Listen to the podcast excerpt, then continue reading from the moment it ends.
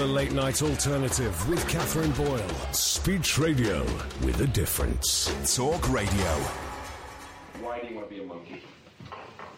Well, it's my natural inheritance.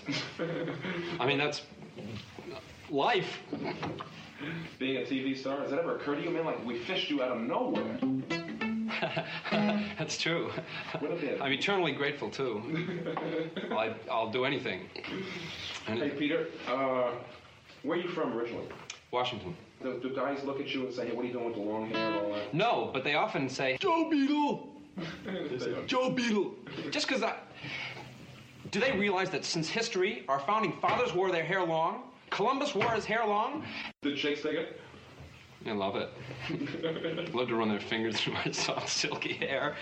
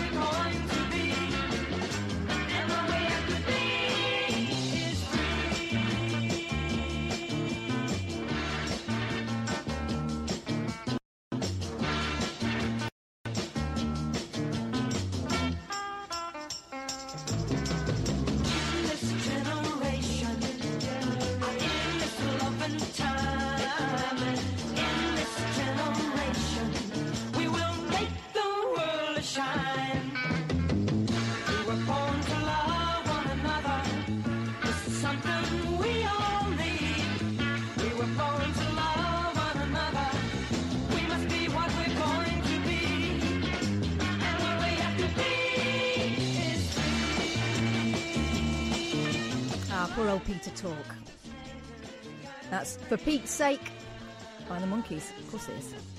Hey, it's just me tonight because Iain's off on other business, so I'm hoping you'll give me a ring on 03444991000. This is the Late Night Alternative. I'm Katherine Boyle, and I have a number of pressing questions uh, on the agenda I'm hoping you might help me out with. I've had one of those days today when it was I was like the female Frank Spencer. It was like one mishap after another. And if you know anything about this show, you'll know that there's only one reason for going through stuff like that, and that's to embarrass yourself on the radio. So I was going to tell you all about the various things that happened, but they can kind of be encapsulated in some of these questions. So uh, let me read out what I've got on my piece of paper here. Tell me about the time you drank something you shouldn't have. Brackets not booze. Okay, that didn't happen today. I did drink something I shouldn't have. It was not booze.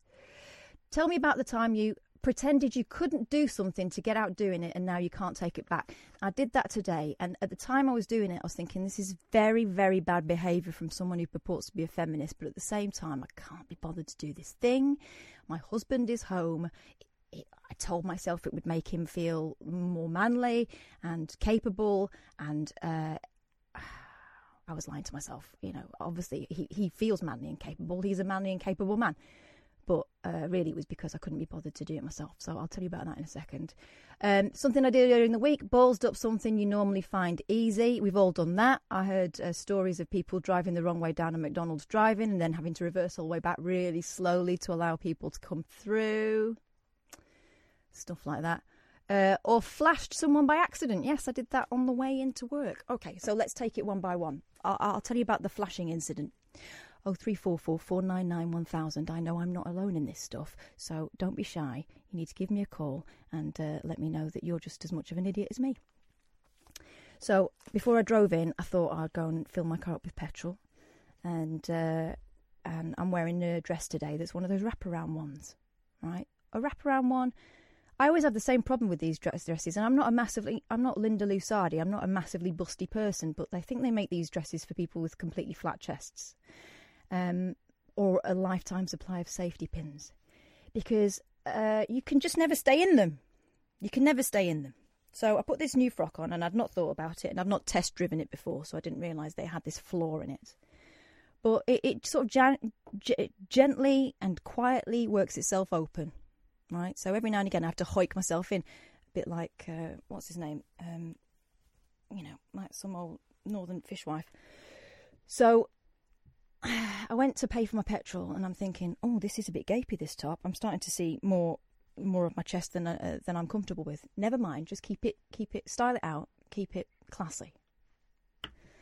Things I tell myself, lies I tell myself that I can keep it classy. I'm not that sort of person at all. So I go in, I pay for uh, my petrol, and I also hand over a number of items uh, that I can eat on the way because that's where I ate my tea tonight in the car. I know, glamorous, huh? So I handed that over, and uh, as I collected them from the gentleman, for it was a gentleman behind the cash desk, um, I noticed that there was even more of my chest on display. My left boob actually was probably mostly out. You can ring Alan Caddick back if you don't mind. He'll be waiting for his call. It's his appointment. Um, left boob was almost entirely out, and while I tried to style it out and like cover it up with the crisps that I bought, uh, the bloke who was trying to hand me my change was doing this thing that I notice a lot of people do, and we've all done it, right? When you're pretending you've not noticed something, but you've totally clocked it, which is this, right? So your eyes stay on the thing, but your face moves away. He was doing that. I thought, oh God, I've been scoped. Then I shuffled back to my car, feeling, well, I flashed someone. I flashed someone. So apologies to that gentleman. Apologies to Tesco's generally. And apologies to whoever manufactured this bra. Because, to be honest, it's not at its best. Oh three four four four nine nine one thousand. If I'd have known, I'd have worn something a bit more spangly. Um, you can give us a call. You can uh, text talk and your message to eight seven two two two. When have you ever flashed someone by accident? I don't want to hear from perverts. Well, no more perverted than usual. Um, and you can tweet me at Talk Radio. I've, not got my uh, Twitter open, so I'd rather you rang me up, to be honest. So this is my little ploy to get you to do so. Oh three four four four nine nine one thousand. Um, and this is one for nervous callers because I know sometimes there are people that listen to me and Iain, and because um, Iain can sometimes, you know, be a little bit shouty, they get put off. Tonight is the night if you're a shy caller because I will treat you gently, gently, gently. Unless you're an idiot. Oh three four four four nine nine one thousand. Hello, Alan Caddick. Hang on. Tonight. That was smooth, wasn't it? What's up? Is he in the morning tonight? Probably. No, he's in Birmingham. Because, no, because it's the death of Peter Tork. Yeah. Did you um, hear the beginning of the show? I, I, I, I missed the beginning of the show because Yeah. I was online reading the BBC News website, seeing how he died, and I just looked at the time and thought, well, well kick him out. I got to call Kath. Yeah. Well, thanks very much. Um, Alan Caddick, as you know, is our regular caller and the Grim Reaper for this show. If someone's died, Alan knows and he'll come on and tell you all about it. Um, yeah, it's a shame, isn't it? It was 77. Yeah, and, he, and we know Iain is a part of the monkey. Yeah. He was on Radio 4 talking about it tonight, actually. Oh, Yeah, really? no, get in. Very posh. Well, we know Radio 4 is the upper class Radio 2 anyway. Actually, you're probably not wrong there. That's my theory anyway. Well, you're, you're quite correct, Alan Caddick. How's your day been? No, no, but I was doing the paper one this morning. Yeah. I did, I was very quick this morning. Oh, you're getting faster. Yeah, because I'm getting more fitter. Oh, you're getting fitter. Are you a fast folder now as well? Have you got a technique? I, I prevent, as soon as I open up in the morning, I get my papers from uh, the back, put them on the stand, and I remember the route, so I know what papers to get. So I just start with two bundles. The second bundle, I put in my bag ready to go, ready for when we've done the first deliveries. Wow. You've got a technique going on there, Alan Caddick, and it's only going to get more and more refined as you do it. Do you think you'll do it for much longer, the paper round? Is this it now? Well, hopefully, Yeah. You enjoy it? yeah, I am. Because I'm providing a service, bringing people the headlines if they, they listen to radio or watch the telly. Actually, it's kind of what you do on this show, but even bigger. So you're telling people who's died first thing in the morning. You don't have to wait till 10 o'clock at night. No, but I don't talk about Brexit, do I? No, but the papers do. it. You whack it in. No, exactly. But, uh, you I know, don't talk about Brexit. well, you're talking about it now. No, but I'm just saying I don't. No, but you just talked about it. No, but I'm just saying. You're still but talking what about it. I can't. can't with the shot for someone who don't think Alicia Silverstone is the best back girl. Oh, right. Talking of that, I dressed my seven-year-old up as Batgirl tonight, and she looked the bomb. Which Batgirl? Uh, well, they've got a new thing out at the moment to try and get young girls into superheroes, and it's kind of like uh, they're they're all teenagers at school, so it's a DC superhero girl or something. Anyway, so she's got like a little um, it looks like it looks like a whole outfit, but it's a onesie. It looks Yeah. like this is going to sound wrong, but it looks cute. Um, she's got like sort of shiny black trousers with a stripe up the side, a yellow stripe, and then Yeah. like a purple top with the Batgirl, yellow Batgirl insignia, and the hood, the cowl thing. And she's also Yeah. got the red wig and the mask, and she looks amazing, and she feels great in it. You know, when you can tell that someone's enjoying wearing something, she looks absolutely fantastic. So she's wearing that tomorrow, we're having a movie night at school.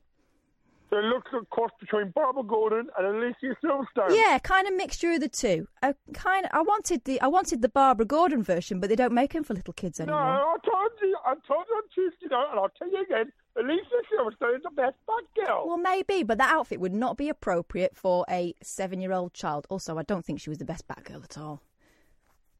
Well, I prefer. what about the Batgirl in the cartoon? I, it's got to be Yvonne Craig. I mean, the one place he was the original Batgirl, I'll give you that. Yes. I think in the movie, Alicia Silverstone is better. Even though she's a wooden actress, So how could she be better? She but just. no, I know why. You just you like the suit, so don't deceive us. It's all about the outfit and the and the molded suit. no, it was the Love and Motorbike, actually. Oh, really? Yeah. Okay. Fair enough. When's your birthday, Alan? Isn't it coming up soon? No, it was last Saturday. Oh, was it? What did you do in the end? You never told us, did you? I went for a meal. Oh. With? Had lasagna. Oh. Did you go with your mum and dad? No, I went on my own. Oh, Caddick. And, I'm, and I didn't pull either. You didn't pull either. I mean, what's the point? But uh, w- uh, was the lasagna good? Yeah. All right, well, silver linings, But I Alan. garlic bread as well. Well, that's probably why you didn't pull. Nice to speak to you, though. Thank you for giving us a ring. Uh, Angela's on the line. If you want to give us a ring, 0344 499 1000. We have got um, various kind of talking points and stuff, but you know that there are no rules on this programme. If you want to talk about something else, you're more than welcome to. 0344 499 1000. Hey, Angela, what's going on with you? Hiya, Katherine. How are you tonight? I'm all right. I haven't seen your latest video. Yeah, it's on there. Is it? I've got to do your. I've got to do your I've done Iain, so Right. you'll have to let him know. And I've got to do yours tomorrow night. Let's have a look at it because it's on YouTube, right? Uh, Yeah, it's the Ian Talk Radio. hang on, hang on. Let me get to YouTube on here. Right. So, uh, if you've not listened before, Angela's um, got psychic powers, and uh, she's also uh, taken to YouTube recently. How, how are you doing for subscribers these days, Angela? Not doing too bad, but there's one or two can be a bit um like aggressive, so I've had to block a few. And I thought, you know, it's a bit like Facebook, right? I thought I've been on for a while. I thought, oh, but I thought said to them, why don't they do something with their lives then, and is it a pick fault? Well, exactly. Just Uh, don't worry yeah. about that. It's very easy to be Yeah. uh, brave when you're, an anonymous troll. Just ask Ollie that runs Yeah. this program. Right. So I've got uh, four videos in front of me here. This is your Right. finally warning. This is the third attempt. What's that? yeah, so well, um, I got this person that was stalking me, and Oh, blimey. he changed changed one of my titles, and I didn't know, and I had to take it down and, and told YouTube and and got the police involved. I just said, don't worry, we'll have a look around. Oh, And, blimey. uh, th- so I said, well, that's the final warning. I won't be doing any more if it carries on. Do you think that it's um, a, a, a, a rival psychic? No, it's just p- playing in the normal stalker. Oh, right. on one of them like you have on Twitter. No, no special Um, powers apart from being a dick. no, I know of. All right. Well, so we've got that one. We've got a review of The Nun, and we've got what I presume is the one we're looking for reading for Iain Lee Talk Radio. Yeah. Okay, this was a day ago. There's, there's no mention of one of his favourite pop stars dying, is there? No. Okay. And is is there anything private in here? A little bit. Oh, Yeah. well, we'll listen to it anyway. Here we go. This is a this is the radio shows on there. All right, cool. Can we can we Yeah. pump up my um, computer? Let's have a listen. Right, let's play it. Hang on. I hate my voice personally. Well, it- it never sounds the same as it does when you're inside your own head, so don't worry about that. Here we go. Um, I was talking to Iain Lee tonight, and um, you know what, Iain? I'm not going to do a tarot by cards. I'm just going to go straight for it. Um, Oh, so there's no cards. You're just doing this. What? What do you hear? Voices from the other side, or are you seeing things? How are Um, you doing this? I like how I what comes through over the over the time of period. Um, sometimes it comes through naturally, and if I'm connected with someone, hmm it's like um, they tend to come through, and they the connection of you guys. I know I don't know you personally, but because you talk about it, then they they let me know what's on their mind, but they don't you don't say it out aloud. Right. Oh, If you know what I mean, it's like um a communication. I found an old video of mine, but I can't put it on YouTube because I used to do it at a church of mediumship. oh, really? work. What spiritualist church? Yeah, yeah. Um, I was I was tagged it to you on Twitter. All right. Uh, you can have a look. All right. Um, I'll have a look. mm. Right. Let's go. Let's delve back in then. Sorry to interrupt. Right. Here we go. um, you've been about seven months ago when I started this um, venture. I said to you there was something you should have actually picked up. Um, you're still thinking about that project of yours and telling me that you should still take it. Um, it's going to uh, have some changes at Talk Radio. I think you're moving studios. Um, I did try to hear something changing in two weeks' time, but I said that eight months ago, and um, there's a lot of new technical studios could be like um, Star Trek, put it that way, and um, the the other thing that you're worried about, and um, I think you should chat to someone about it. It's nothing to do with your health. It's more to do with um, you, your um, you get scared of new um, business ventures. Um, why I say this because you you have been hurt. Uh, but when we've been hurt like that, we tend to pick ourselves up. And I've got something that's telling me you have to overcome that hurt now. Um, that that period of your life, um, this person might come and talk to you about it. Do you get my meaning? Ooh. I wonder what that is, Angela. Yeah. Um, that's why I couldn't say much on the air because there's a lot of different stations that he's been to and they've kind of really hurt him. And, and that's a bit I didn't want to mention. That's all right. No, I think it's fine. So let's let's go forward a little bit because this is quite long and uh, we won't have time to listen to it all. But I'm going to just whiz forward randomly and let's see what happens. Sorry, I've, I've got a bit of a cold as well. I know you have. Are you feeling all right though? Because I know last time Uh, it set you back quite a bit. yeah, I'm getting a little bit better. Um, yeah. You look after yourself, Angela. You're important. I will. Right, here we go. Full on, on the radio, does that make sense? If you're on the telly, you tend to um, be a bit shy. You're very shy on the telly.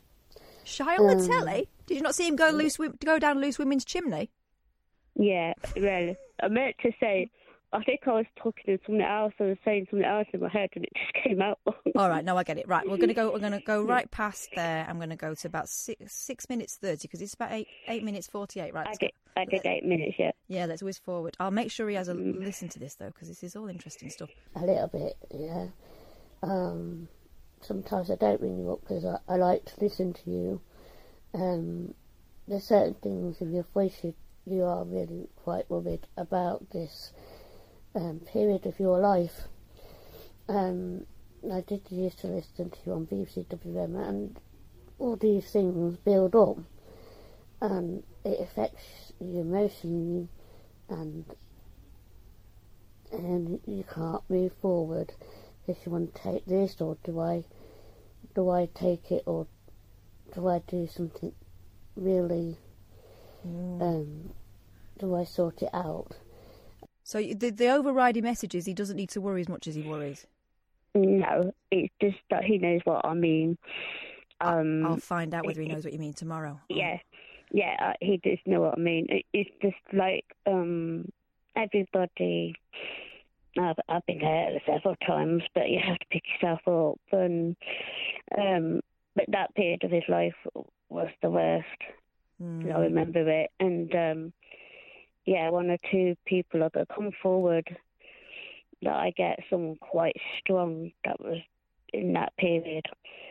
Um, and he got on well with this person as it goes, and um, but he'll he'll figure it out when he comes back. How interesting. How interesting. Have you ever told anyone something in, in your readings that they've not wanted to hear? Yes. Really? What kind of Yeah, reactions do you um, get?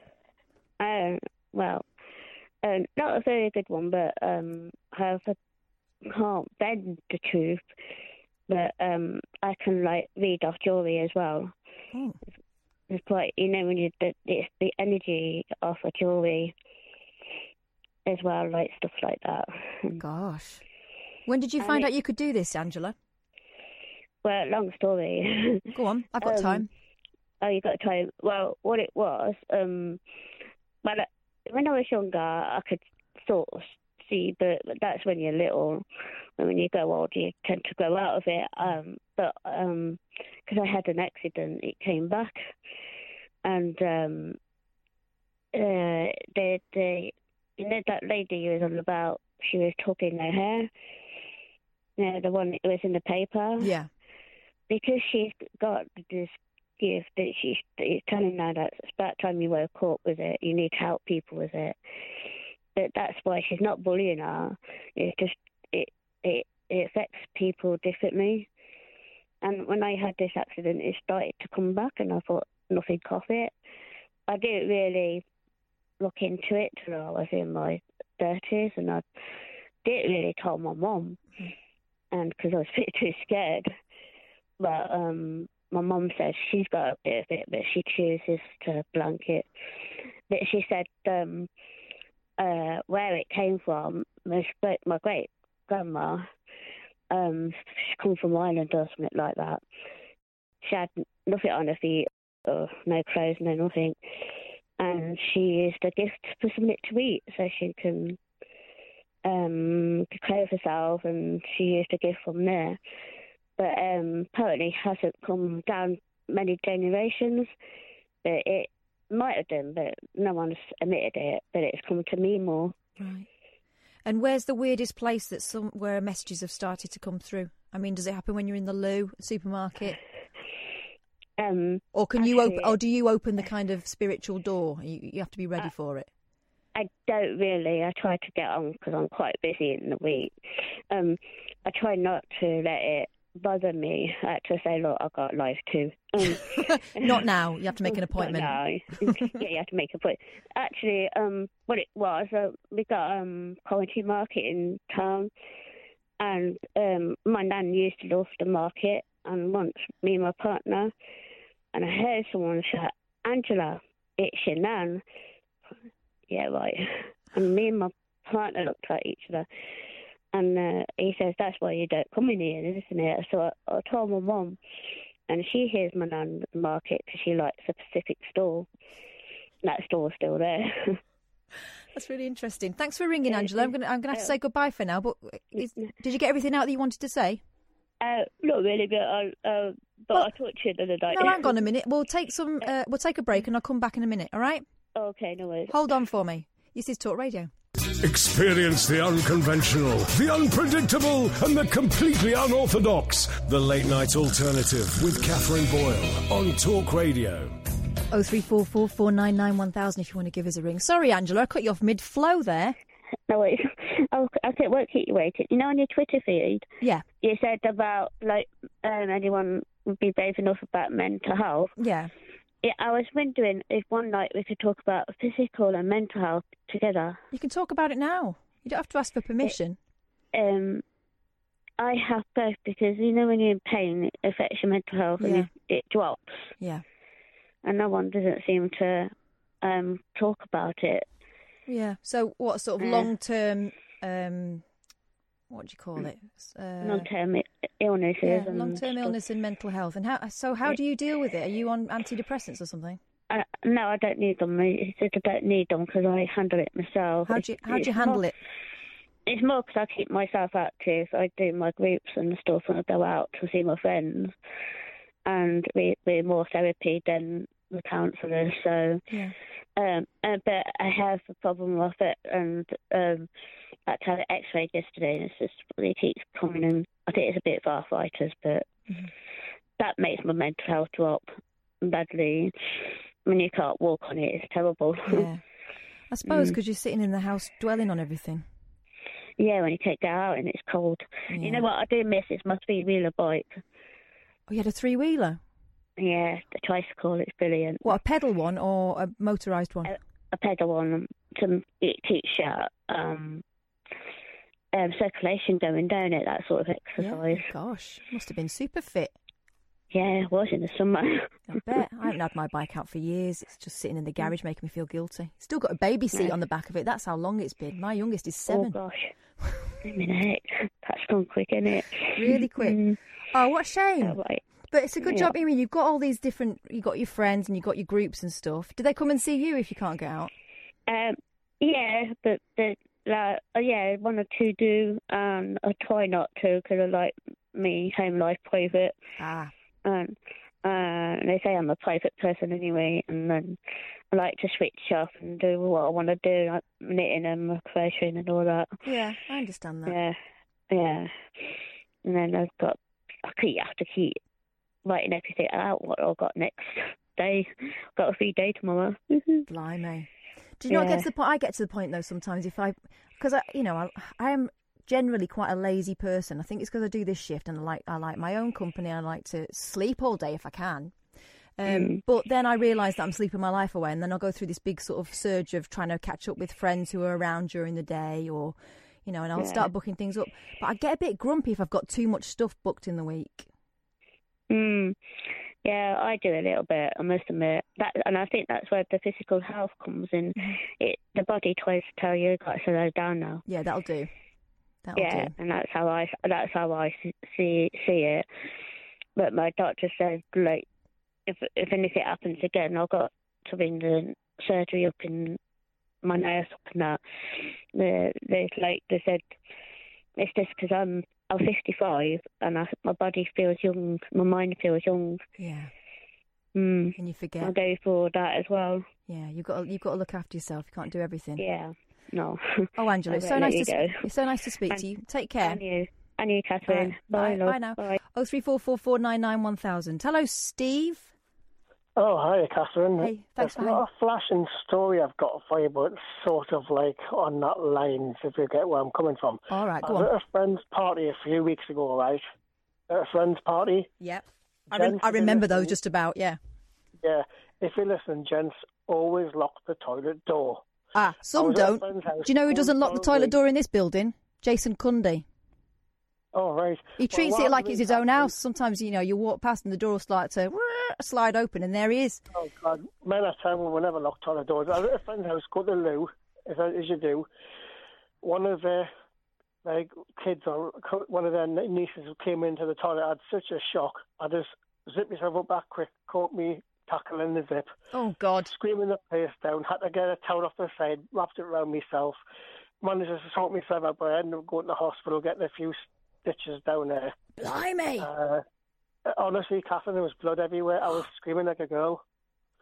Um, it was because you you know you have a fight when somebody walks in the toilet. I didn't turn round, so she didn't say anything, but I just tried No. to get back in as quick as I could and caught myself in me zipping that and I squealing like a girl. Oh, up going to the hospital, and the nurses had to like sort it out. So I mean, it was embarrassing, but and how were they? Were they sensitive or were they laughing? yeah, I mean, they felt Not really sensitive as you, obviously. I think, because I was really like, like, I mean, obviously, um, y- y- when you're in severe pain, you don't think about anything else. And obviously, I got these like stitches in, but they're dissolving. I have to go back, but I don't think I'll bother going back. But uh, that's my embarrassing story for tonight. What, you're not going to go back and get the stitches out? oh no, because it dissolves. And I think I'll be all right. All right, I- Um, I, know exactly what you mean. But I mean, like I was squealing like a girl. I had to grab the towel off the side. There was blood everywhere, kind of thing, and it was like uh, so we had to phone for an ambulance for us because I was honestly I was crying. I'll be honest with you. I bet you I were. I mean, I haven't got one, and I'm wincing. You know, uh, and that's what I said to you, like producer. I've got an eye-watering story for you. It was such a fright because somebody, I could hear somebody coming in the toilet, and, I, and somebody, said, oops, I was a, a, a female's voice. I just didn't turn around, but I just tried to get myself back to compose myself, and I would kind of caught myself, you know, try to get myself back in, jam myself in the zip. Flipping in it. agony. Well, Steve, thank you for sharing that embarrassing moment. I hope that yeah, the moral of the story is lock the door. lock the you go into door, man. Lock the door. What were you thinking? The thing is, sometimes you're so intent on the on the the ma- the matter in hand, literally the matter in Mm. hand, that you don't think, do you? Especially at a party. Uh, How how far into the party was it?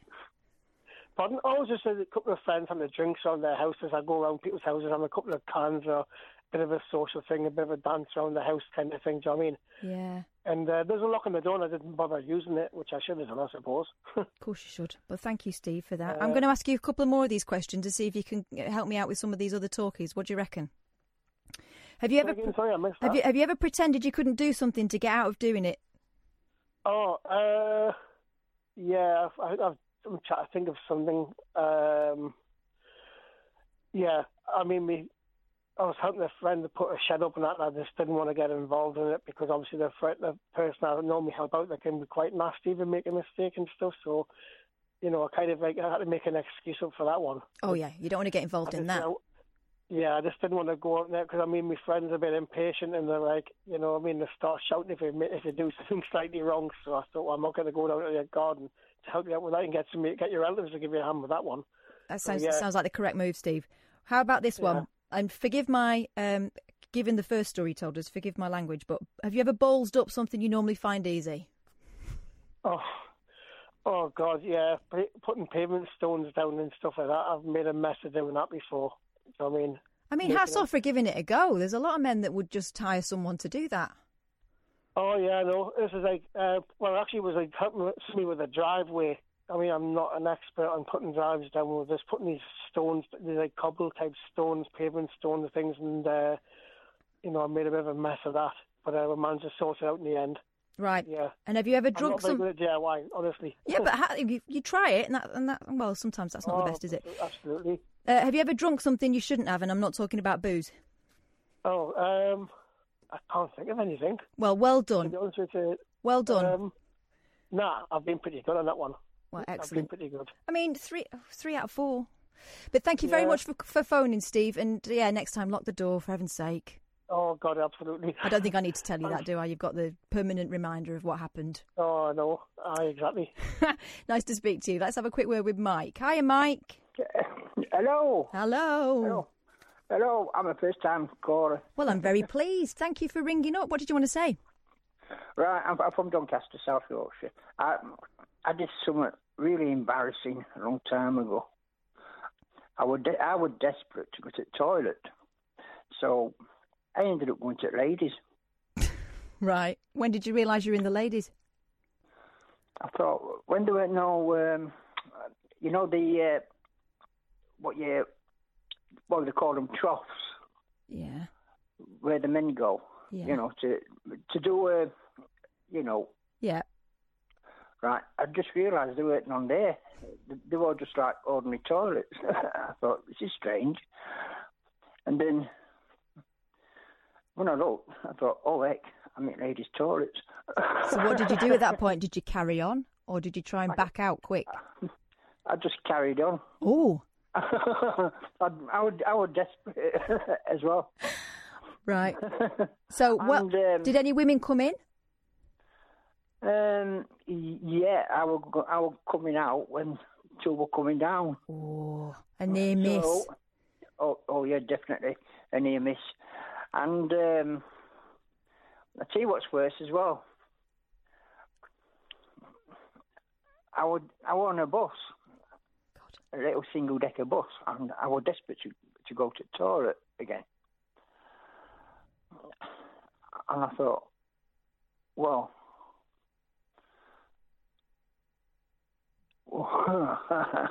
it's like this, you see. I had to use a plastic bottle. What? No, no, not on the bus, Mike. Yes, I did. That is flipping heck. Behaving like some kind of lorry driver on a bus, on a public bus. I want, I want back seat. And That doesn't um, make it any better. and uh, when I go for a bus stop, bo- the bottle overflowed a bit. No, no, no, no, no, no, no, no, no. and, and and the water was running down, and and driver looks looks down. He thought, "Oh, I must have got a leak on my bus." You certainly did. Yeah. it was just like, "Bye, see you." Mike, you're an absolute disgrace. I know I am a naughty boy. I'm a bad boy. but I'm a good boy now. Uh, how old were you when you did this? Oh, how about seventeen? All right, okay. Well, that's, that's slightly. I mean, you're still a mucky pup, but it's slightly. Oh, oh yeah, but it's it's twice as worse now. It's it's worse when you can't find a public toilet. Oh, I know. Well, they closed them all down. I know it's ridiculous. So I don't want to ask what you do instead. You don't take a bottle out anymore, do you? No. I, I go to McDonald's. Okay, fair enough. Fair enough. Mike, I'll, uh, probably, I'll probably I'll probably get shouted at coming out. possibly. Next time, buy next time buy something. Oh, they don't notice. No one gives a toss in McDonald's. They don't know who's coming and who's going. Oh no. I won't no, worry about it. Not bothered. No, I won't. No. Well, Mike, that was a charming call for your first one. What a uh, delicious story. Oh three four four four nine nine one thousand. Flipping it. This is Talk Radio. Experience the unconventional, the unpredictable, and the completely unorthodox. The Late Night Alternative with Katherine Boyle on Talk Radio. It's me tonight because uh, Iain's off doing something else. Be back tomorrow as normal, but the phone number and the rules remain the same.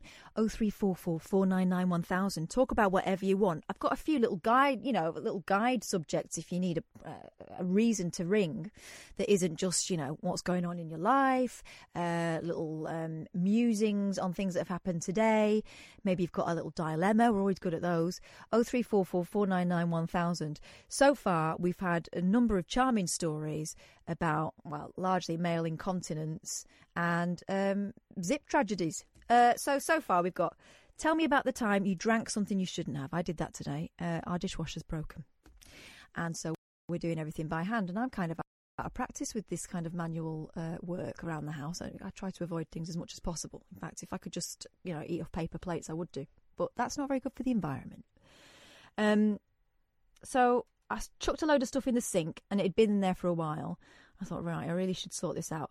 So I sprayed a bit of fairy about and uh, poured the water in, went off for a bit so it could soak. It's important, isn't it? Soaking, apparently. And also, it just allows me to go off and do something else with my life while I'm thinking that I'm doing a modicum of housework. Came back and thought, oh, they'll be fine. So I just sort of swilled the glasses out a bit and whacked them on the drainer. Didn't think about it at all. Until about two hours later, I thought I'll have a drink of water. So I got one of the glasses off the side, put the water in it, drank it down, like a whole load of it. And it was only when it had gone that I realised that I probably should have wiped like around the glass or something because where I'd sort of like ketchuped the um, the dirty dishes with the with the fairy, it was obviously still sitting on there because I, I was I was bubbling. I was bubbling. I mean, my mouth was clean as a whistle, uh, no grease at all. But um, Nanette Newman would have been very proud. But it didn't taste very nice. So today I drank about a tablespoonful of fairy liquid. I shouldn't have. I wouldn't advocate that. I don't think it's very uh, good for you. And I do smell lovely anemone, so there is an upside. Oh, three four four four nine nine one thousand. So other than booze, tell me when you drunk something you shouldn't have. There's one. Uh, have you pretended you couldn't do something to get out of doing it, and now you can't take it back? Today I played. I'm afraid to say the rubbish girl card, and I don't like to do that, and I certainly wouldn't do it in front of my children. Um, but uh, my husband and I were alone. I said to him, "Oh, I've forgotten to put the pressure. Uh, pressure in my tyres is low. I forgot to put some air in them." And I was already dressed up for work, okay, and I've got a frock on. So I thought, I'm not scratching around on the floor at the garage. Also, I've got a very revealing frock on, it turns out. More revealing than I realised, because every time I move, boo pops out. So I thought, I'm not doing that. I'm not doing a Babs Windsor at the garage. Little did I know I would anyway, of which more later. So I sort of went to my husband, oh, I really need them pumping up, and um, I can't, I can't really, um, could you do it? And uh, he went and did it for me. And I feel kind of rubbish about it. I should have definitely uh, womaned up and gone down and done it myself. I've never done it on that car. I don't really know how to do it, but I should have worked it out. I, I generally do that in other w- parts of my life, but on this occasion, I'm going to be honest. I played the I can't do it card, right? I must learn how to do it because I can't do that again. I feel terrible about it. Anyway, he went and did it. So I'm thinking I'm not alone. I know there is selective ignorance out there. You know, men who pretend they can't turn the telly over when football's on, all that sort of stuff. Oh three four four four nine nine one thousand. Have you pretended you couldn't do something to get out of doing it, and now you can't go back? You know, there may be a skill that you make out that you can't do, but actually you can do it really easily. You just couldn't be bothered on that one occasion, and now you have to pretend that you're still rubbish at it. Oh three four four four nine nine one thousand. The other one is, have you ballsed up something spectacularly? I would say. Have you ballsed up something that really you can do normally in your sleep?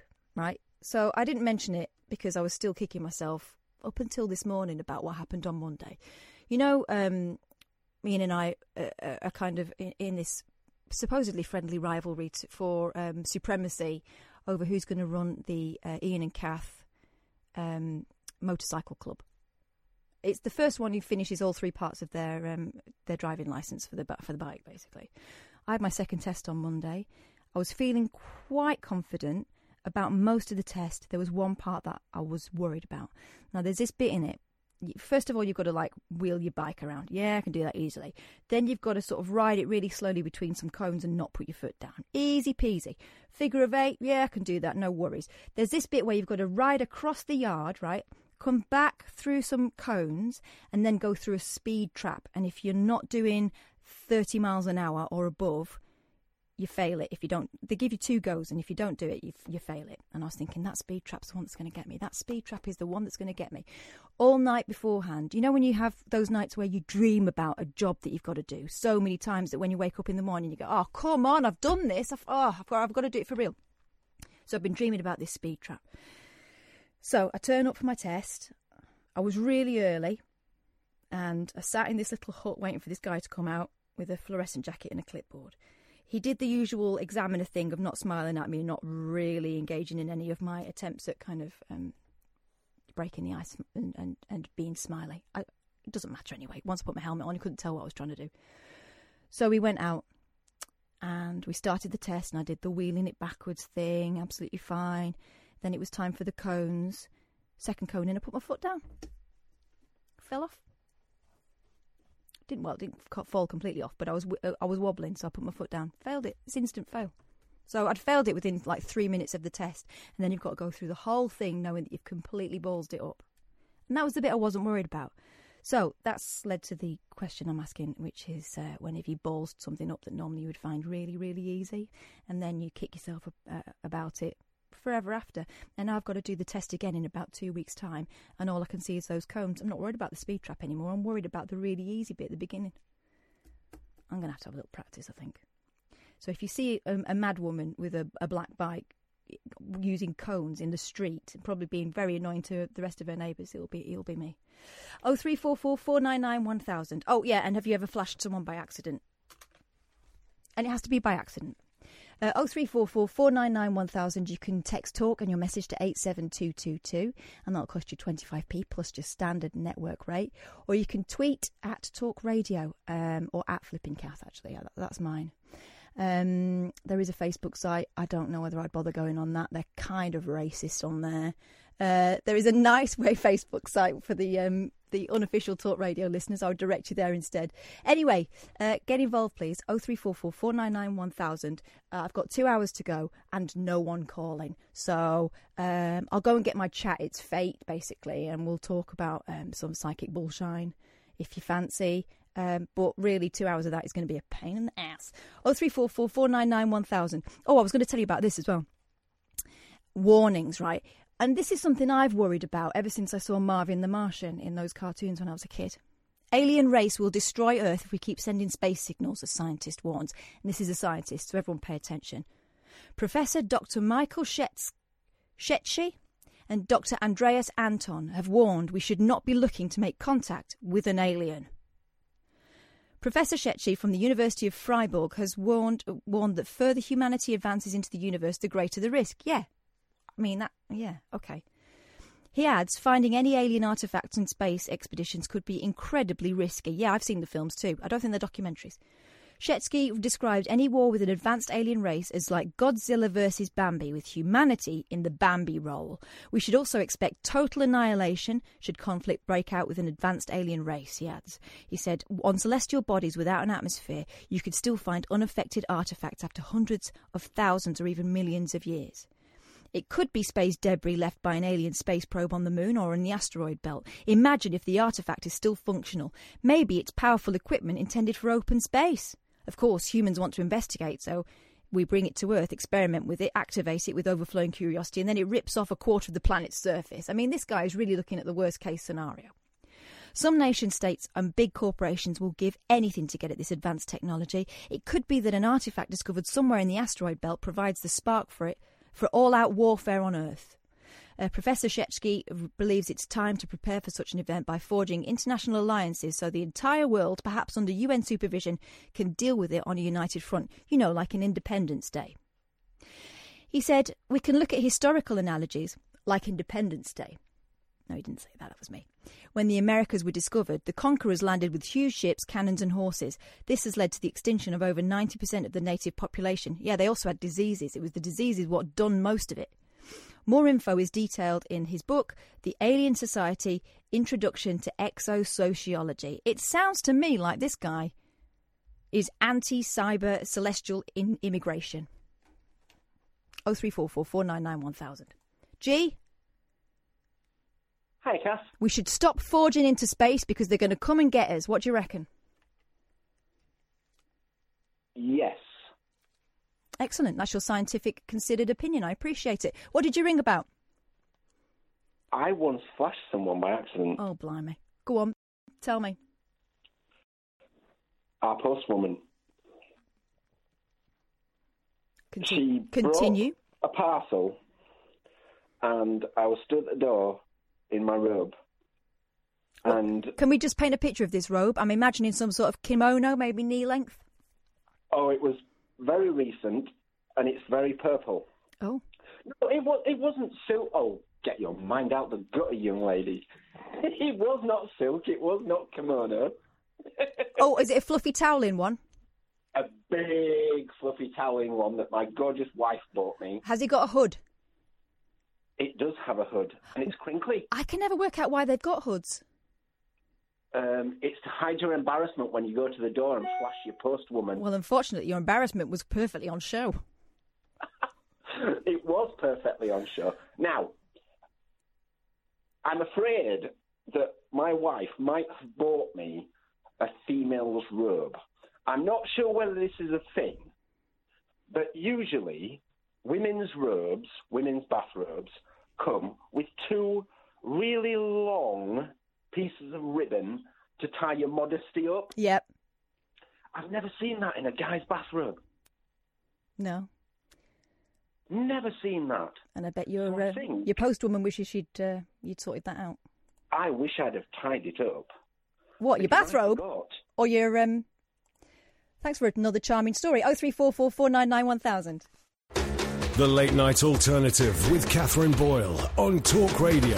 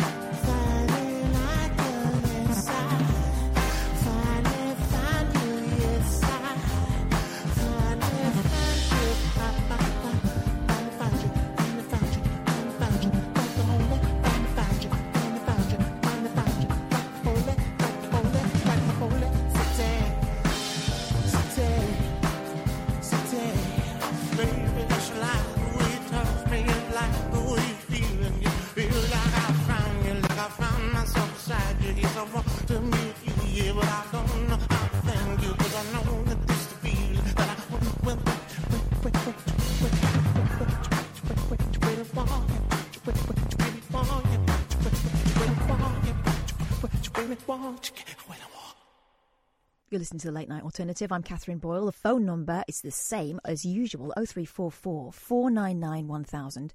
You can ring up about whatever you want. You might just want to check in, have a little chat about everything and nothing. You might want to answer some of the very, very important questions that I've been posing tonight, such as when have you drunk something, not booze, that you shouldn't have? When have you flashed someone by accident? Uh, what was the other one? Hang on, let's find me a bit of paper. Uh, pretended you couldn't do something to get out of doing it, and now you can't go back. And when have you balled something up that you normally find really, really easy? Oh three four four four nine nine one thousand. We've got Pa- Paolo on the phone. We've got Nigel on the phone, and then it could be you. Uh, let's have a quick word with Paolo. Hey, Paolo.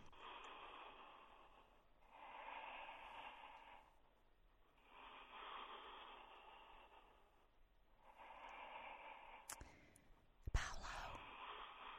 Paolo. Paolo! Paolo! He's done a Caddick. Paolo.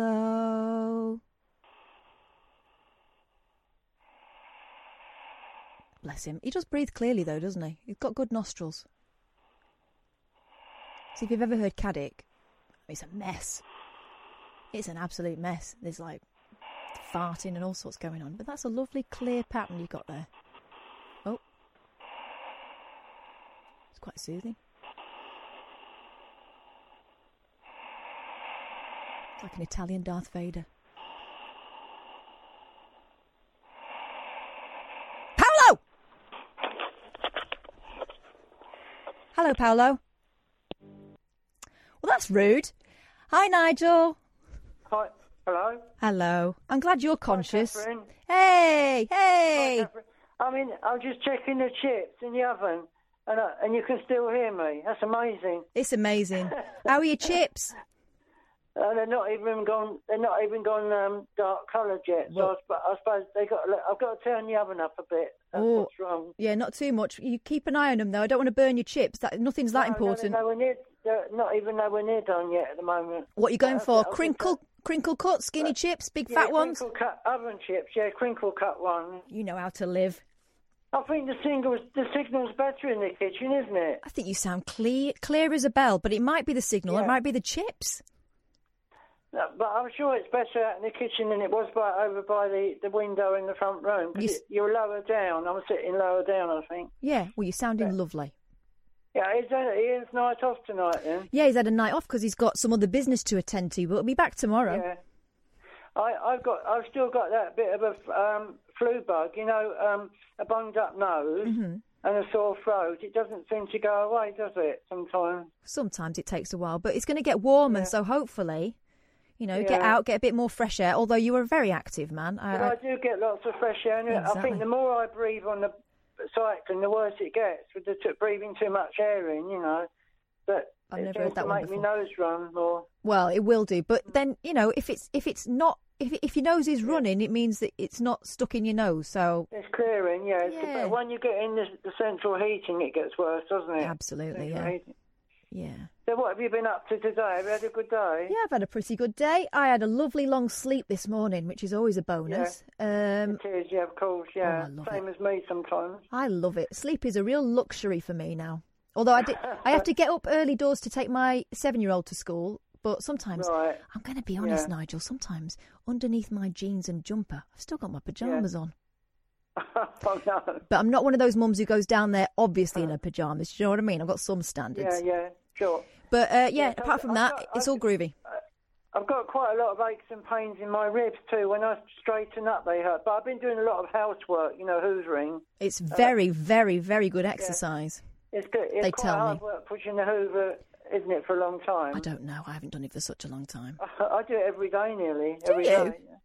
Yeah, almost every day. I don't think you need to hoover every. Well, I don't know what you're up to, but Because you you do get bit. I walk bits in from outside. You can easily walk little bits in on the carpet, can't ah, you? you're not a shoeless house then. You don't leave your shoes at the front door. Oh no, I keep my. Tra- I change my trainers, but I do change my shoes. But I, I don't like to walk about with no shoes on. Oh,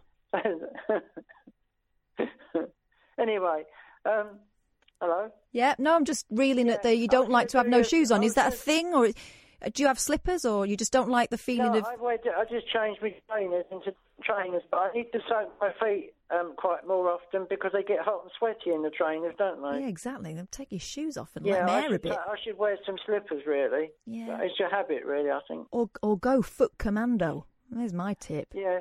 Um, Air them off, those old song- cheeses. You know. I was going to do you a song. Yeah. Um, uh, I was going to do Nigel's time again, if, if I could. Nigel's time, uh, a cappella, but it is on it is on YouTube. But I couldn't find it for you to. to I couldn't find it on YouTube. I'd rather I'd rather hear it a cappella if I'm honest. Oh, I see. Yeah. Go on. There is one called The Joker, but that's different. I can't remember the words at the moment to that because it's very difficult. Well, um, let, difficult let's song. let's give that one a swerve then. Yeah, or would you rather have a, ja- a a Sinatra song, something like from Sinatra? Do you know what, Nigel? Tonight I'm not fussy. Oh, I'm just wondering. Um, see, My Way's too long, isn't it? My Way, that's a long song. My Way. I don't Um, know. Do you sing the whole lot, or do you do the um, Well, I do sing a whole lot, but it's better with the backing. I'll do Nigel's time because it's shorter. beautiful? I love that you let me in on your editorial decisions. yes. Oh well, I've got, I've got something to mention. Go on. I should. Be, I might be on TV in a few weeks, the local TV station, because I was talking to the producer yesterday afternoon. I Mm-hmm. didn't mention it last night, so I forgot. So um, the local t- KMTV, um, Katherine. Yes. KMT, What- KMTV. what's KMTV? Singing for five minutes on there, so What- that's what- not bad. Hang on. What's KMTV? It's a local, uh, local Kent uh, TV station. Oh, hang on. Let's have a look. And uh, I was talking to the producer, and uh, you know I've rung up quite a few times now, so they've got sort of used to me. I've got to talk, know know them really. Yeah. So, Oh, but, um, they're fully booked at the moment for a few weeks, and then they're going to fit me in. But I just have to be patient. Yeah. It's all down to patience, really, for TV. You're it? not ringing them every day and turning No, up at their no, no. offices and that. No, I'm not bothering any of them or anything. No, but they, not. she's she's interested. She's talking me details and stuff, and so hopefully I'll be able to maybe sing a Sinatra song with a backing tape, something like that, uh, or, or whatever. Okay, so oh, you- Ni- Nigel's time I could do, couldn't I? Because no one's heard that before uh, on the TV. Yeah, but that's about ringing up radio stations. A bit rude. Oh yeah, yes, of course, yeah. unless you yeah. unless you modify the lyric so that it sounds like Mm. you mentioned like television KMTV. TV, That- do you yeah, know what? yeah. They would love that. I think I'd rather do um, a Sinatra song, really, something like My Way. It's a people pleaser, you know. People like that. Well, whatever suits my voice, really, because I, I like I like to sing ballads. Yeah. and I've always sung ballads. Yeah. Barry Manilow, Barry Manilow songs. Yeah, don't don't sing Carrickfergus though. That well, that's not that's not really written for a man anyway, is No, it? but I mean, one? you get away with it. It's beautiful your your version. But I, I would, yeah, I'd go for. I mean, I, I sing it okay, but it, it I can only harmonise with Charlotte Church. I can't sing the whole thing. and they're not going to be able to get Charlotte Church, are they? She's a bit busy at the moment. No. Yeah. Go on then. There Are- are other songs that I mean, uh, there are other classical songs that I sing. Uh, of, uh, I won't do it. tonight. I'll do Nigel's time now. Then. All right. But so I'm a bit nervous. You know, I always get. But you know, even Miley Cyrus said she gets nervous before she goes on stage. I bet she does. It's, I Yeah, think that and- and she- sometimes you wouldn't think so. Well, I mean, she's been performing for, for donkey's years as well, even though she's very young, and she's the daughter of a Yeah. performer, obviously. But I think it shows that you care about it. Yeah, you want to do it the best you can. Famous people get nervous, but um, whether they're going to muck up or whatever. Yeah, you won't muck up. And if you do, you carry on, Nigel. Singing live is always hardest, isn't it? Yeah, but you do it a lot. The TV. Yeah, I've done it for the BBC six times live on radio in the stu- with uh, James Whale. You know. Have you? Have you met James Whale quite a lot? uh, Yeah. been in the studio. Too many times, to be honest, yeah. Did he ever talk about me with you? All the time. It's like, Nigel Oh, this, no. Nigel that. Thinking, shut up about Nigel. Yes, he let me in the studio about six times at Tunbridge Wells. Did he? So I, I'm I'm very pleased about that. You know, it's it's it's I'm I'm proud of myself to be on- been on in the studio six times. Quite right, too. It's quite, it's quite Yeah. something, that. That's probably a record, you know, over at Tunbridge Wells. Yeah, yes, it is. But Because usually the groups only go on once, Yeah. and then you don't hear of them And anymore. they don't just let anyone in. And James Whale is a very choosy man. Yeah, but I mean, he was a good friend of mine as well. He's a good friend of mine as well. And um, it was Da- Dave Cash was a friend of mine. We were sadly lost a while ago, didn't we, Dave Cash? Yeah. Um, I got to know him a couple of years ago before he, a year a year before he died. Actually, I think was. Yeah, lovely chap, wasn't he? Did you ever meet Dave Cash? No, I don't know, but I'm I, I'm willing to take your word for it. I'm sure he was a nice chap. Yeah. Anyway, so But it's I'll, I'll fire away. it's eleven sixteen. I'm going to do you a big intro, I'm Nigel. Very, I'm very, I'm very nervous All right. tonight, but I'll do my best. Let me give you a There go. let me give you a big build up. All right, a big build up. Ready, ladies and gentlemen? You're listening to Talk Radio. It's eleven seventeen and three seconds. You know what that means? Yeah, Uh, it's Nigel time. Go. Okay. Tuning in, calling up, talking to the nation, sing a song, melody for your adoration. Late night phone-ins, I'm keeping you awake. Apart from power. It's our time, it's our time to shine. Up all night, it's entertainment time. It's our time, it's our time to sing another line. Whoa, it's not Nigel's time. Clouds are gone, sun is up, up on your horizon. Save at home, back on the phone to my radio station. Late night phone-ins, I'm keeping you awake. It's our time, it's our time to shine. Up all night, it's entertainment time. It's our time, it's our time to sing another line. Oh, it's Nigel's, it's Nigel's time to call and make my point. Time to play and rock this joint, my life. Exciting, I'm inviting you to listen for another day. It's our time, it's our time to shine. Up all night, it's entertainment time. This is a 12 It's inch. our time, it's our time to sing another line. Oh, oh, oh, oh it's Nigel's, it's Nigel's time. Beautiful. Well done, Yeah, I Nigel. remembered the words. No, I didn't. I didn't forget any words. and there were a lot of words. Thanks very much, There's a Nigel. lot to remember that middle chorus, changing keys and everything. And Well, anyway, I, I'm quite proud of it. I, I'm quite, pleased with myself that I didn't forget the words. you should be. You should be. It's always a, a good one. I- It proves that I, if I was on TV, I could probably do it with it, do it as well, couldn't I? Yeah, but Just I, as- as I, good. I, I would change it from like phoning to. Uh, no, no. I mean, if I sang any other song, I mean, um, I wouldn't be too nervous, would I, on TV? No, you'll be all right. I'd be all right because it's only like talk, singing into my phone, isn't it? Really? Exactly. I think the, uh, You you're know- a natural. You do you do a lot of YouTube and stuff. Yeah, So- yeah. Because I'm used to looking at the camera. Yeah, Exactly. Yeah, Just work it, Nigel. Uh, Katherine. Yeah. Uh, would it? Um, I was just thinking. Do you ever come down to Maidstone Way? Nope. Uh, No, you don't come down to Maidstone Way. No, I don't think I've ever been to Oh, so we Maidstone. won't get a chance to meet at the moment. Then I was going to take you for a coffee. Oh, that's kind. That'd be lovely, wouldn't it? Yeah. Oh, I'd what love a to shame it's never going to happen. Bye, Nigel. But, okay, thanks, Katherine. Bye. Oh three four four four nine nine one thousand. You're listening to Talk Radio. The Late Night Alternative with Katherine Boyle on Talk Radio. Blimey, where have you lot been? We've got Andre, Alec, Sally, and James, and it could be you after that. Oh three four four four nine nine one thousand. Uh, let's go. Let's do Andre. I kind of know how this is going to go, but here we go. Andre.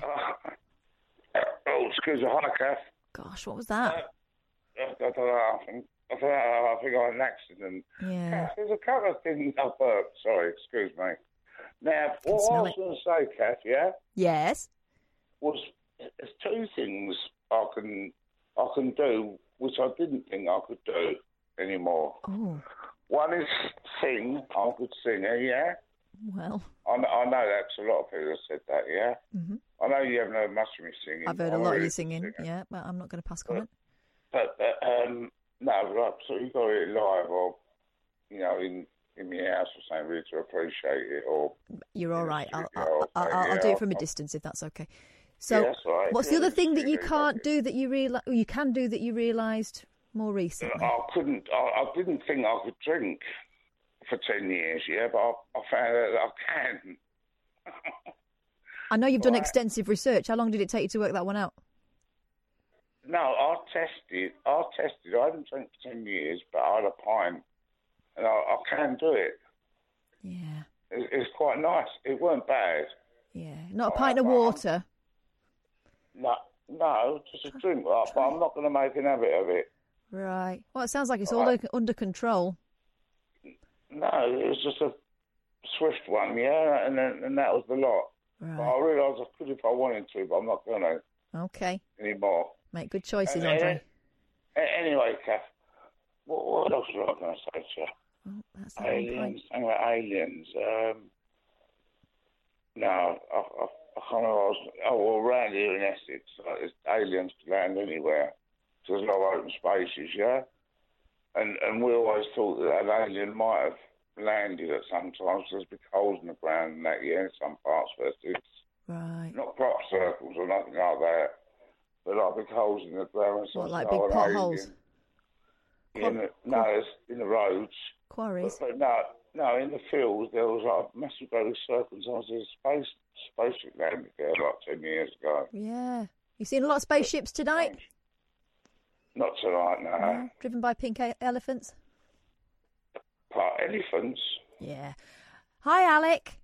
Hello, Katherine. Thanks for taking my call. Absolute pleasure. Yeah, I'd like to talk to you about, um, you know, true ghost stories. Oh, go on. Because Yeah. right here's here's where I stand on the ghost story. Yeah. I don't really believe it, but I am willing to be convinced. So Ni- well, neither did I until it happened. Right. And, um, you know, we were only at that house for three months and then we got out. oh, blimey. Yeah. Go on. But, yeah, um, Tell- it was uh, 1997. We moved to Prestwood in the High Street. Right. and um, I don't know, strange noises, strange things happen, but the, the ghost was good to me, but it didn't like my girlfriend at all.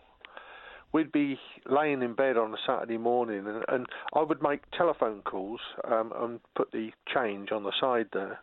And we were in bed one Saturday morning. And the whole money was up the hall. They'd picked it up and thrown it. Hang on a minute. So you'd make. Uh, what, mm, you were making telephone calls with change? No, no, no, no. I was no. Wait, I, when I make when I used to make a telephone call, I'd put the change on the side so that I knew I'd got money for the um, to pay the bill. You know. Oh, right, okay. Right, right. And all that change that accrued on there. Um, one Saturday morning, we were laying in bed, we were laughing and what have you, and all this change was picked up and thrown up the hall. Oh, blimey. Did you see it happen? No, but um, I saw the jam and the uh, pot of jam and the butter um, fly at the end of the, you know, on the work surface, thrown on the floor and the jam smashed and what have you. Really? Uh, yeah, but when I was on my own, because I'm a photographer and an artist, I, I um, it liked the dark room for some reason. It used to leave little stones, stones in the dark room. I never used to see them appear. Polished stones and little round pebbles. They used to appear all the time. And my girlfriend used to say, Jan used to say, you know, what's this? I said, well, I, I don't know. It's just just appeared there. And then a little gold chain, not real gold, um, appeared. And when I was sat down painting, um, I used to do oil paint and still do. I used to keep seeing black shadows out of the corner of my eye. Oh.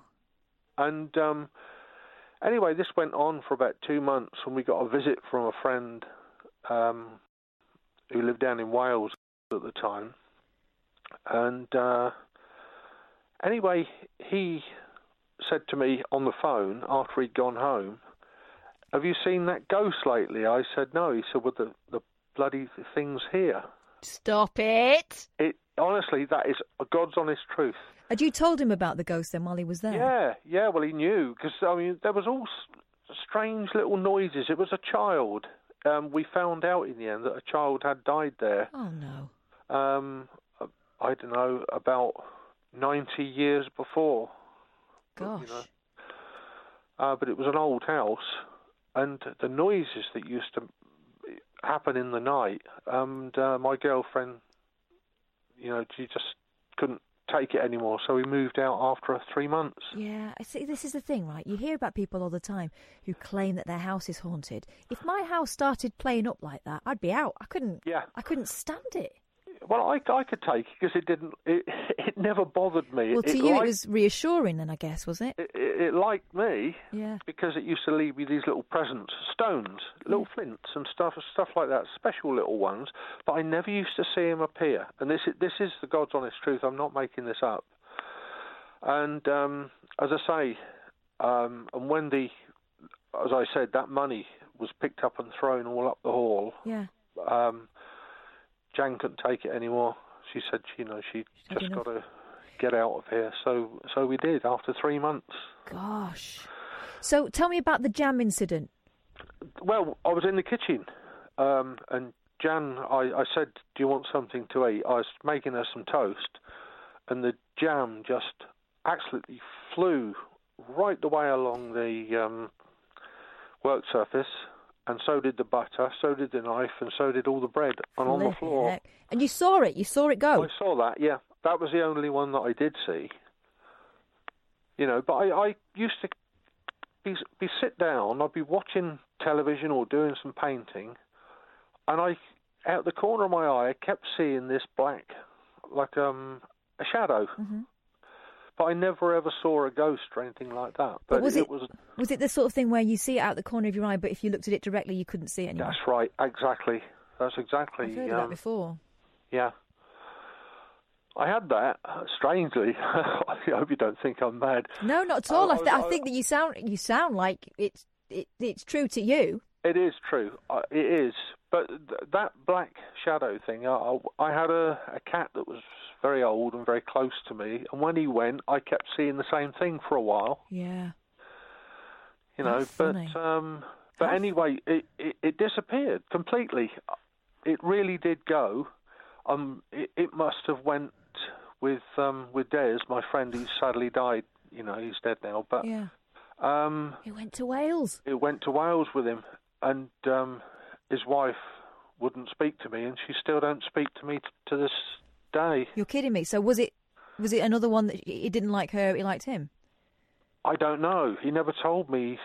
He just said that um, he had a ledge on a, um, a windowsill that was a bit dusty, and there was child's handprints on there. Shut up! that is so. Ugh. But that is that's true. You know, that's a true story. That's giving me goosebumps. That. But uh, yeah, well, as I say, he was only there three months. Well, this is the thing that convinces me, right? When people tell me stories about, oh yeah, and there was a ghost and blah blah blah, no one leaves a house after three months unless there's something terribly, either terribly wrong with the house, physically terribly wrong with the house, or there's a point to it. You know, that what you're saying I mean, it right. was a lovely house. It was fantastic. It had a shop at the front. Um, there was um, literally uh, 100 yards away, there was a little mini market. And you walked across the road, there was a park. Everything was there. I absolutely loved it. But um, no, we had to get out. She couldn't take it. Even even though, The ghost had gone to Wales. yeah, she thought it may find its way back again. Gosh, So- yeah. Well, that's fascinating. Thanks for telling me about that, Alec. Okay. Really interesting. I'll be thinking about those handprints for a long time. Yeah, there was there was dust, you know, and, and he, he said um, he took a photograph of them and sent me the picture actually. Oh my god! Well, if you can Yeah. dig it out, I'd love to see it. Yeah, so uh, It's very spooky. Thanks, Alec. okay, thank Night. you, Katherine. Bye Thank bye. you for your Bye. Hey, no problem. Oh three four four four nine nine one thousand. You know that my BS detector is absolutely on point these days. It wasn't going off there. Oh three four four four nine nine one thousand. Sally, what do you reckon? I don't know. It was, um, yeah, I've got a good BS. Um, well, I thought, I, well, I think I have, but um, yeah, but um, no, yeah. I mean, I, I don't know how I feel about ghosts. I think I'm a bit like you. I kind of want to know. Um, but I mean, we had we had some freaky things happening in our house when we were growing up. Um, but we sort of, I think later on in life, I sort of put that down to my mum doing things around the house Right. to manipulate us as children. Oh really? What to try and frighten you Yeah. into submission? Yeah, and and to and not leave her on her own in the house, and and um, not really, yeah, to not really have much of a a childhood, I suppose, Right. to go out with friends and things like that. So well, that sounds depressing, but um, I think the only person who's ever told me a ghost ghost story that I actually I completely believe is my granddad. Um, he worked for the National Farmers Union, and he was in the canteen one day and chatting to a friend and and that, and then they said their goodbyes and everything. And my granddad went and sat down with another colleague of his, and the colleague said, "Oh, uh, oh, by the way, did you hear so and so died No. two days ago?" No, not the bloke you've been talking to. Yeah, in the queue in the canteen. And my ah. granddad, straight up, my granddad, he he he- he's very sceptical. He doesn't, but he cannot explain that. He he, and it's the only ghost story that I've sort of, I can actually 100% believe that he's telling the, the absolute truth. Yeah. See, my mum's side of the family are quite spooky like that, and and you know tell me that they've had experiences, and you know when your Hmm. mum tells you a thing, apart from if your mum's pulling tricks, and it sounds like your mum did. Yeah. Um, yeah, I find it. See, when I was growing up, I kind of just took it completely as, yeah, of course there are ghosts. My mum's seen Yeah. one, my grandma's seen one. You know, they're a bit spooky, and um, Yeah. But now the older and more cynical me thinks ah, there's always an explanation. There's Yeah. And I kind of I reach for that before I believe it. Although I remember once I woke up in the middle of the night because there'd been. A, do you remember when there was like a spate of earthquakes? The weirdest thing. Yeah. There was an earthquake and it shook me awake in my bed at night. It was probably uh, it was before I had kids, so I reckon probably about 2000 and I don't know 2004. Yeah. When Yeah. did I get married? 2006. So it, m- it might have been 2007. Um, and it shook me awake, and my first thought was, ah, poltergeist. Which is stupid, right? But it's that moment between waking and sleeping, you know, when you kind Yeah. of and I think you know a lot of people when they tell you a ghost story, it's that moment that they see things. You know, so Yeah. I think there is definitely a primeval thing there that you'll reach. You'll, you'll accept something supernatural before you can talk yourself out of it. Do you know? What I mean? Yeah. Does that make sense? Yeah, I mean, yeah, no, that makes sense. But I, I, I mean, I, I, went, I did, I did experience a few things in the house that, I, well, the house I still, I live in still. Oh yeah, you told me about that. Um, yeah, which I can't explain. Um, things moving, um, uh, coming home and, and all the lights were on and the record player was on and the TV and um, things like that. Um, but I think the, the freakiest thing that's happened to me recently was my nan. My nan passed away four years ago this year. Yeah. And about two weeks after she passed, I, I was the kids were off, and I went into the kitchen. And as I walked back into the living room, there was a picture of her in the middle of the of the living room floor. No. And and yeah, and I I can't. And my living room's quite large, so it, it's not like it fell off somewhere. Yeah. Or someone Um, had brushed it past it. Yeah, it wasn't in a frame or anything. It, it was it was just a photo, you know, and it was just in the middle of the living room floor. And I I just I found comfort in it. Yeah. Because it was I felt like you know maybe she's sort of sending me a message, but then I feel stupid for thinking that because you Yeah. know I'm a bit skeptical, but I know what you mean. I remember my grandma and my auntie for ages. They've been on the gin. Uh, telling me this story that they'd been talking to this bright light in the room for ages after um, my granddad passed before they realised that it was just the way that the light was shining on the silver coasters that my grandma had. and they've been doing this whole thing of, if that's you, Bert, can you just move around a bit more? And of course, you know, as they were moving, whatever it, the watch or whatever that was catching it. But do you know what? If it gives you comfort, fair enough. But I, uh, I just, um, I kind of look for a logical explanation and talk myself out of stuff. Whereas before, probably when I was a teenager and younger, I would have gone, yeah, definitely, you know, proof. Yeah. Um, I remember when I was really little, my nana died. She's my great grandma, uh, and um, I can't have been very old, probably five or six.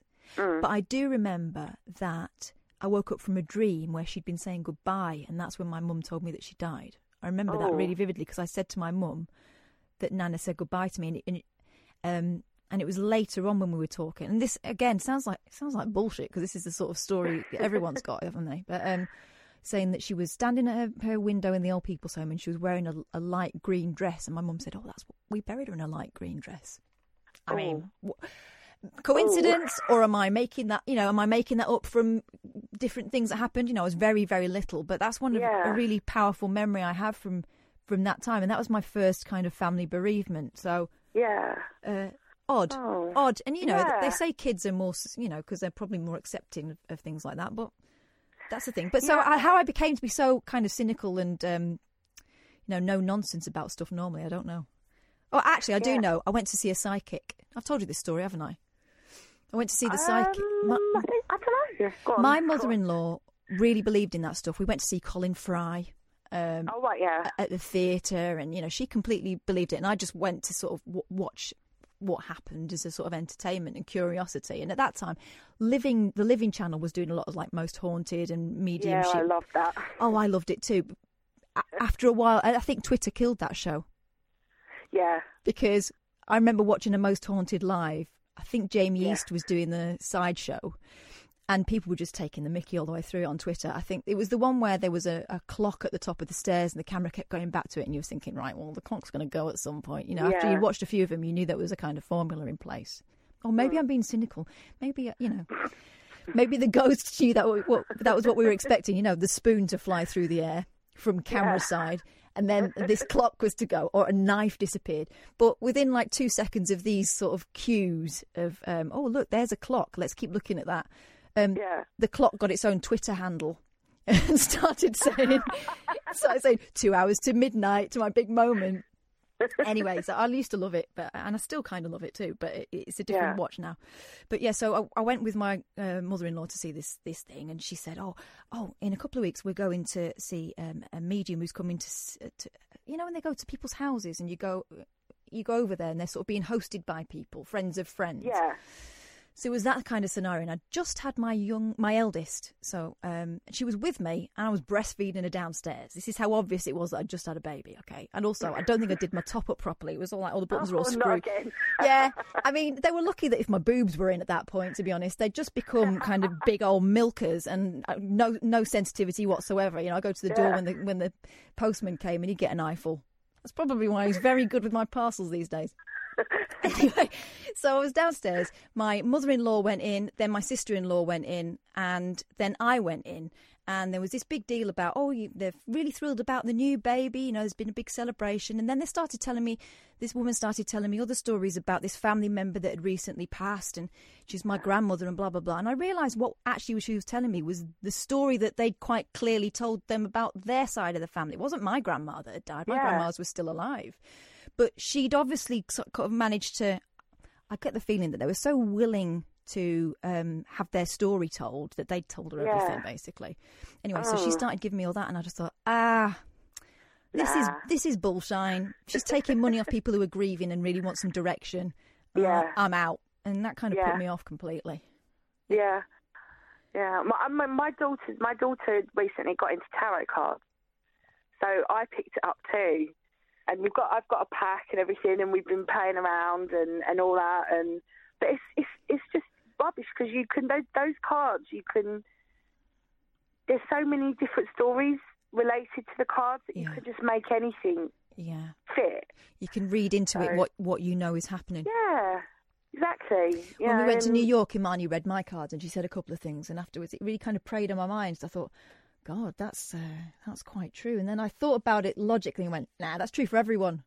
Yeah, and it, yeah, it just it, it's there's like yeah, the cards you can just you know you can work it and around you know different things and there's different there's like you oh I- it's it's, it's hard to explain. No, I'll tell you what she different, showed me. She showed me like it was something like the Seven of Swords or something. Yeah. And she s- and she said that it was or something where someone was stealing a sword, and she said it was someone Yeah. was someone was deceiving me.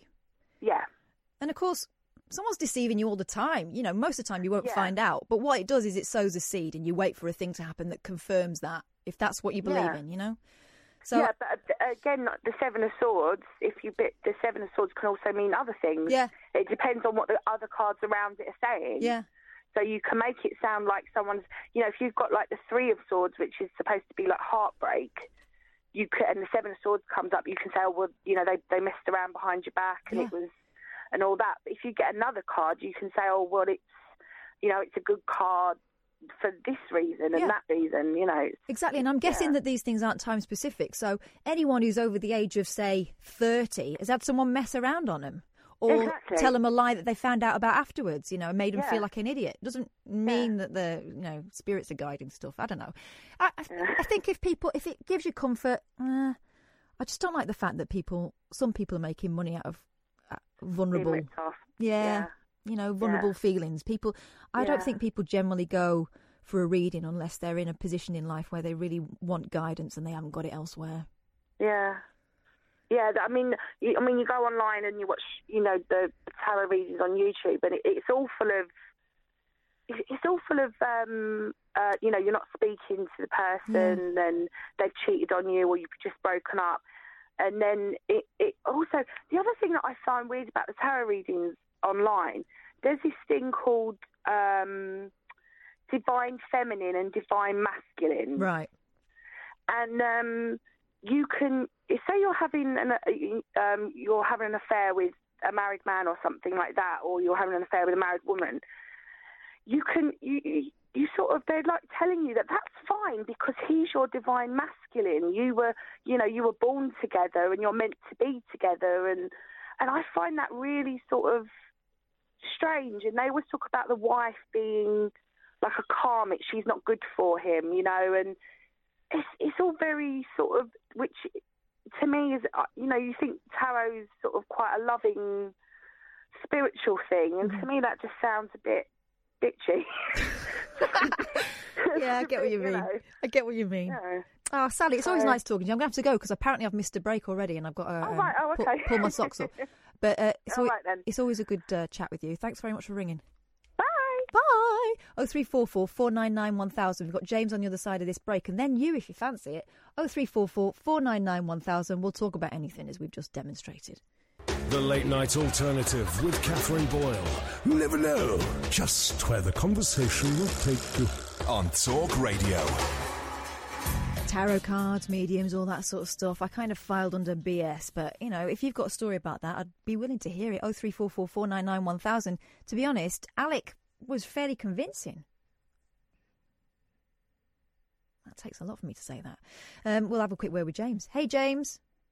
Hello, how you doing? I'm all right. Nice to hear from you. What, what have you got? Well, I wasn't going to talk about um, ghost stuff, but then you kind of got me, got me thinking. Um, you were talking about uh, Most Haunted, and Yeah. I used to love that show. It was brilliant. It used to be used to be good, didn't it? Yeah, I used to be quite frightened by it in the in the early days. Yeah. That's it. Yeah, it, it did. Like you like you say, though, it did kind of.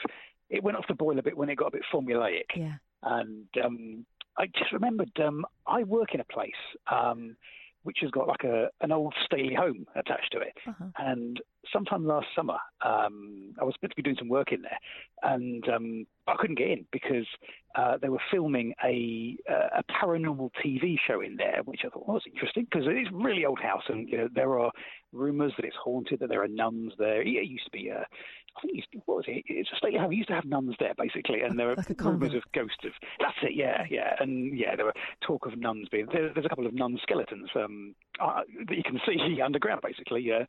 And so yeah, I couldn't get in because they were filming this TV show. I thought, well, this is interesting. I wonder, wonder what it's going to be. Um, and then a few months later, um, the TV show came out. Um, I don't know if you've heard of it. It's called uh, what's it? called? Paranormal Lockdown. No. I thought you were going to say paranormal porn stars. That's a new one. That would be brilliant. Disappointingly, no. Right. Um, you you one of the can see that. It's on, I think it's on Amazon Prime, Paranormal Porn Stars. Let's just say they've got a very unusual way of summoning the dead, Oh, but putting the willies up you and, of etc. dear. I'm so sorry. Um, yeah, this this this program was. I was really hoping it was going to be some amazing kind of uh, look into the, the the spooky world of this place that I actually work in. Yeah. Uh, and it was bobbins. It was terrible. Oh, It was these. It was a. I think it's an American TV show, but they've come over here to do um, you know, a series in the UK, and they picked this house as being haunted.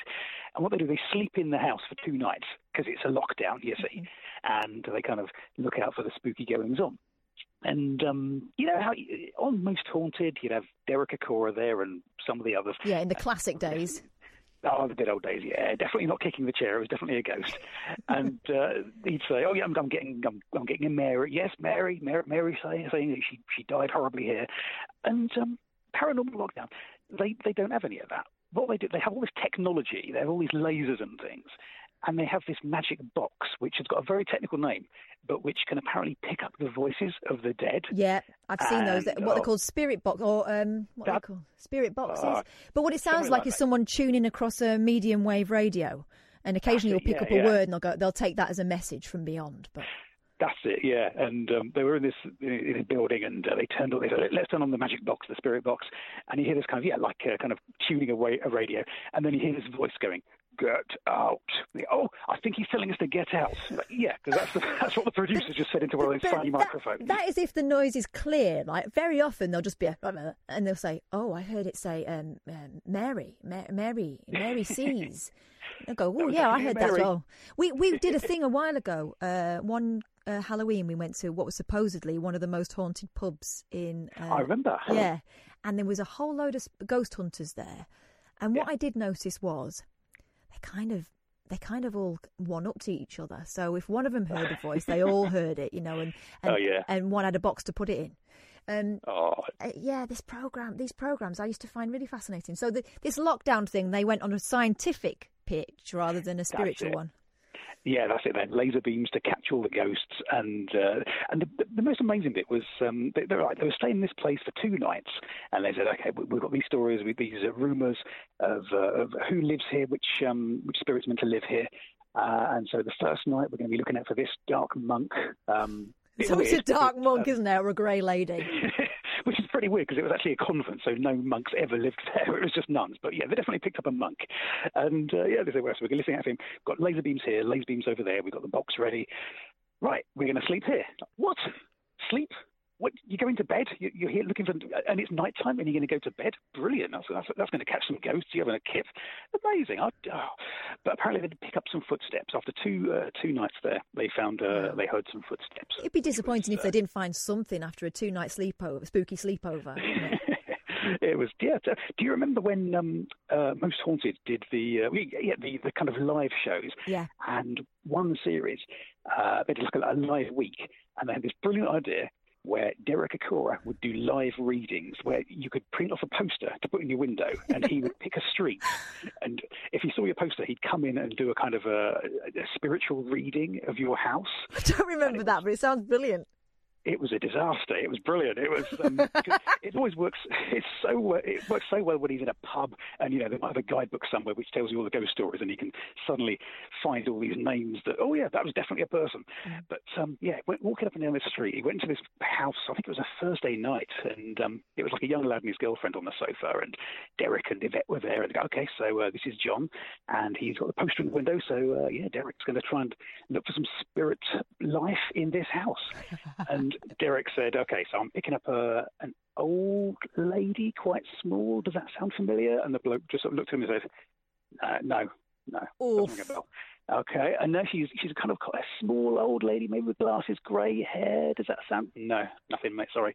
Okay, and, and about five minutes of this painful cold reading went on, and at one point uh, he said, "Oh, you know what? She she sounds like she's kind of she's she's nice, but she's always saying things. Oh, will you stop playing that guitar so loudly?" And over this bloke's shoulder, you could see this acoustic guitar on the wall. Oh. And he said, "No, I don't play guitar. No." Right. Well, sometimes it works, sometimes it doesn't. Awkward. Sorry. Usual get out is well, have a have a chat to your family members. They'll tell you that, that that's relevant. You don't know it now, but it does make a difference. Oh, James. you also there was an old lady in the family at one point. Yeah, exactly. Do you know someone who died short of breath at some point? Because they're right here now. So nice to speak to you, James. I'm going to have to go because we're coming up to the news. Oh, sorry about that. Thank No, you. hey, no, don't apologise. The news happens every hour. Nice to speak to you, though. Take care. You do. Cheers. Cheers. Bye. Oh three four four four nine nine one thousand is the message I'm getting through from beyond. It's they uh, want you to call. Yeah, they do.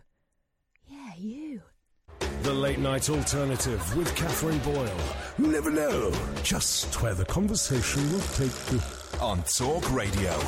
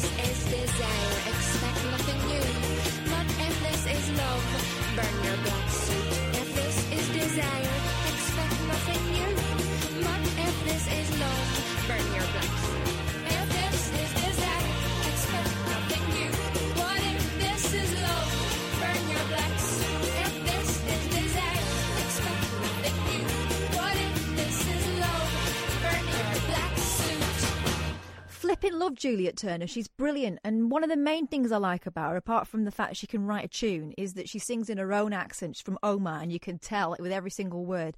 And it got me thinking about how many artists do the American voice, right? And the ones I always like are the ones that sing in their own voices, you know, sing in their own accents. If you can think of any more, we'll have that and all. 0344 499 1000. There's a whole heap of things you can call me on. You can ring me about anything. It's got a bit spooky in the last sort of 40 minutes or so. It doesn't have to stay that way if you don't fancy. But if you've got a spooky story, I mean, when better than after midnight to share it? So, other than that, I'm asking you about when you drank the time you drank something that you shouldn't have. Not booze, though. I can see Andre's ringing again. I mean, or that you pretended you couldn't do something to get out of doing it and now you're stuck with the lie. When did you last ball something up that you usually do really, really easily, like me going through the flipping cones on my bike test on Monday? I couldn't believe it. I was so fixated on the harder part of the thing, which I actually managed easily when I came to do it, but partly because I'd got to that point where, you know, like when you're in an exam or a test situation, you go and you think, well, I've already failed this, so I mean, what what else matters? I was doing some quite bad swearing inside my helmet, but thankfully it's quite soundproof and tight, so it would have just been muffled. Anyway, so as I went round, I knew I'd already failed it, so I just went hell for leather and actually it turns out aced the rest of the test, but it didn't matter, I'd already failed it. So when was the last time you ballsed something up you normally find easy? And when was the last time you flashed someone by accident? Apologies to the man in the Tesco petrol station earlier on who saw my left boob quite clearly. I blame the outfit, I didn't do it on purpose. Speaking of boobs, hey Andre. Hi, uh, I've got a little song, A Ouija Board by the Smiths. All right. Here we go. Here it comes. On. Can't wait. Yeah, you'll like it. It's good. Well, don't go too heavy. Oh, hold on.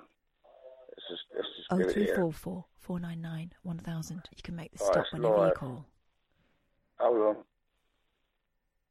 Smith's Ouija Board lyrics. How's that drinking working out? Not too bad. Well, you say that. Anyway, Kath, I'll, I'll go find it out. Just, just, to, right, I've got it. Right, hold on. Here we go. All right, ready? Born ready, mate. It's a good sign. All right, ready? Yep. Live in Tokyo, yeah? Please, someone phone up. 0344 499 1000. Here we go. Here we go. Yep, we're going. To an old friend.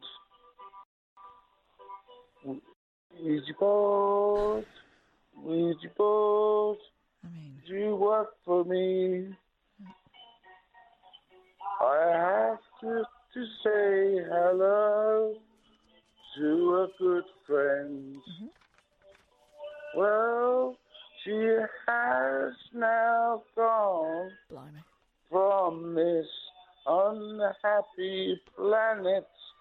Though the carnivores and the destructors on it. I mean, for the love of God, please. Ouija board, 0344 499 1000. would you help me?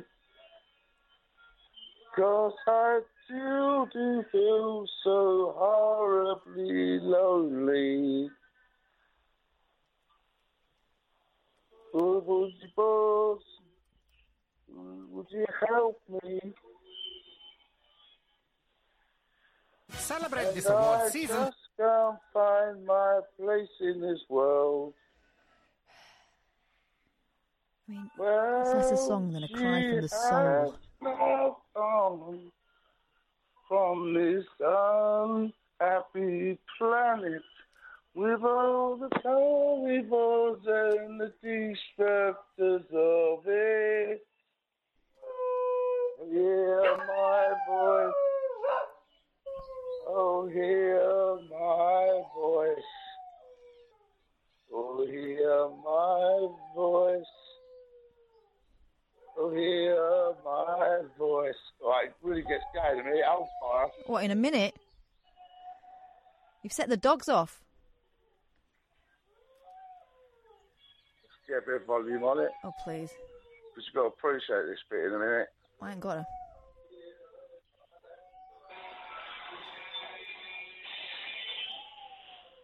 spirit. You know, don't want that coming on me. Hold on. This has only got 14 views. It's quite a new one. Can't believe it. Classic like that. Hold on.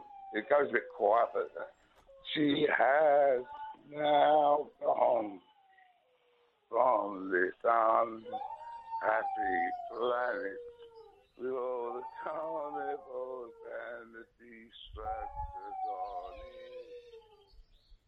it. I mean,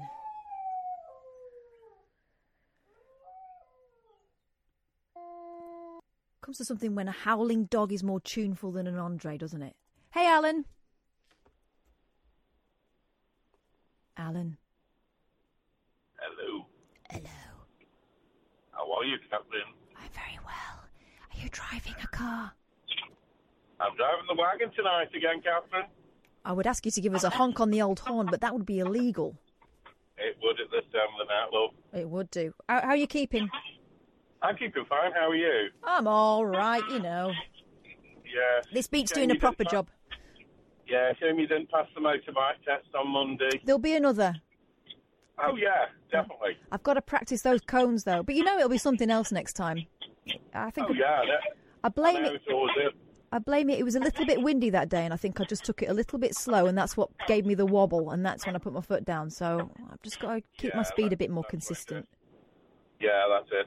It- It's an automatic you use, you do Yeah, it's a point and squirt. Yeah, you've got, I mean, it's thingy a bit harder on an auto than a, uh, a, a clutch one. This is what my instructor said, and it made me feel a little bit better. It is, yeah. But the examiner did that thing where they're really dour all the way through it, and then once we got back and he was telling me about what had happened, he was nice, and I thought, oh, why don't I just like see past the scary bit beforehand and not let it phase me? But go. Well, that's it. Just get, just get back on and ride again. Yeah, I will do. I will do. Have you have you Yeah. passed that test? Yeah, I've got. I, I ride the twelve hundred myself, so. Wah, wah, manly. yeah, yeah, big bite. Why do they make you go through those cones, right? Because they're really close together, and surely they shouldn't be encouraging us to bob and weave like that. Well, it's in case you get get in a situation where you've got to swerve out of the road quickly. Yeah, but then there's the swerving thing where you've got to go through the uh, speed trap and then sw- so that's done. I don't understand the wiggly slalom thing, but I suppose it's to see if you can control your bike, which clearly I couldn't. Well, that's it. You just got. It's just control, and that's all it is, basically. Have you ever come off your bike? Uh, yes. yeah, it's fell, it's fell down on me a couple of times. Ah. But Yeah. have, have you come off it on the road? Yeah. Have you? What was what was that like? Um, oh, I've got leathers, but uh, luckily the leathers just took a little bit of a glazing, so um, I felt it. You know, it was all right. You know, you feel a bit uh, funny when you first come up. You know, Yeah. And that that was all because of oil being on the road, and I, I didn't see it. Boom. This is the thing, right? In a car, you or in your case, in a wagon, right? You're so kind of elevated above all that stuff. But riding a bike, uh, you know, uh, and 60 miles an hour feels fast on my little thing, my little hairdryer. But you kind of notice every single bump, every imperfection in the road, and some of those potholes have, could be flipping lethal. Oh my God, yeah, them them potholes should be illegal. Yeah. But, Um, you know- I mean, do you, do you notice something? They, they always do it in winter time, and when it comes warmer, the tarmac decides to lift again. Yeah. Yeah. You You're know, right. They Yeah. just put too. They put. They don't put the right stuff in.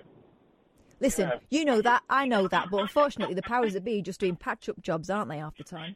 Well, that's it. Anyway. They're just, just getting away with things, and that's it. And Anyway, I shall watch myself on that bike because I don't wear leathers. It seems a bit silly on a tiny bike like mine. But um, I have got, Always good to have I have got a proper armoured bike jacket that I wear if I'm like going long distances or in front of a people of authority. But let's be honest, for the most part, I just wear like a, a thick coat because it's flipping freezing on it. soon summer. It'll be soon summer. Oh, I can't wait. There's nothing more wonderful than riding a bike like that in the summer. It's so much fun. I love it so much. But I'm determined to pass this thing. It's just, ah, it's just knocked me a little bit. Well, I said Just get go back and do it. Yeah. You know what I mean? I will. You got to. I will. Anyway, I, only- I only phoned up to cheer you up tonight and to say good luck with it next time. Oh, thanks, Alan. I appreciate it. Okay, you take care of yourself, Kat. I'm You gonna too. go now. You too. Bye now. Is Lisa? Hello, Lisa. Hello, Kath. Hello. all right? Yeah, I'm fine. I thought I had to phone you because the intro singing. Oh God, thank you for saving us because it was only when I had a few phone calls on the rank I thought, right now we can completely dispatch this fella. Flipping heck. I mean, who told him he could sing? Oh, oh, I don't know. I don't know, but bless him. I mean, at least he's happy to himself, isn't he? He is happy. And he's there is that. out of our way. Yeah, yeah, absolutely. Oh. How are you keeping anyway? Oh, oh, I'm fine. Well, as fine as I can be. Mm-hmm. Yeah. Uh, I've got a, a, a story about somebody drinking something that they shouldn't. All right, hang on. You're a bit muffled, Lisa. Have you got your, you haven't, you haven't Oh. got your thumb over the phone hole or anything? No, I've got a stu- Hang on, let me take it out of its cover. I think it's its cover. It is. all the- Is that better? Yeah. Yeah. I could I could tell there was an obstruction in the mouth area. That's very strange, but anyway, yeah. Go Um, on then. My mum, my mum's got actually, she's got dementia, which is very sad. Mm. But she actually drank a bottle of Baylis and Harding hand wash No. because she thought of Bailey's. And she thought she read it as Bailey's. Baylis and Harding hand soap. Baileys. I mean, I know. bless her. But that's dementia. That was the, the, the dementia in her because she's just all this white liquid. I thought, oh, yeah, that's Bailey's. No. Oh, bless her. Poor thing. Was she all right, or did she throw up? Oh, yeah, she was all right. I think she had a bit of a jippy tummy for a bit. She bubbled a bit. yeah. But I tell you what, I bet she smelled gorgeous either end. Oh, well, don't want to know. Oh, bless her.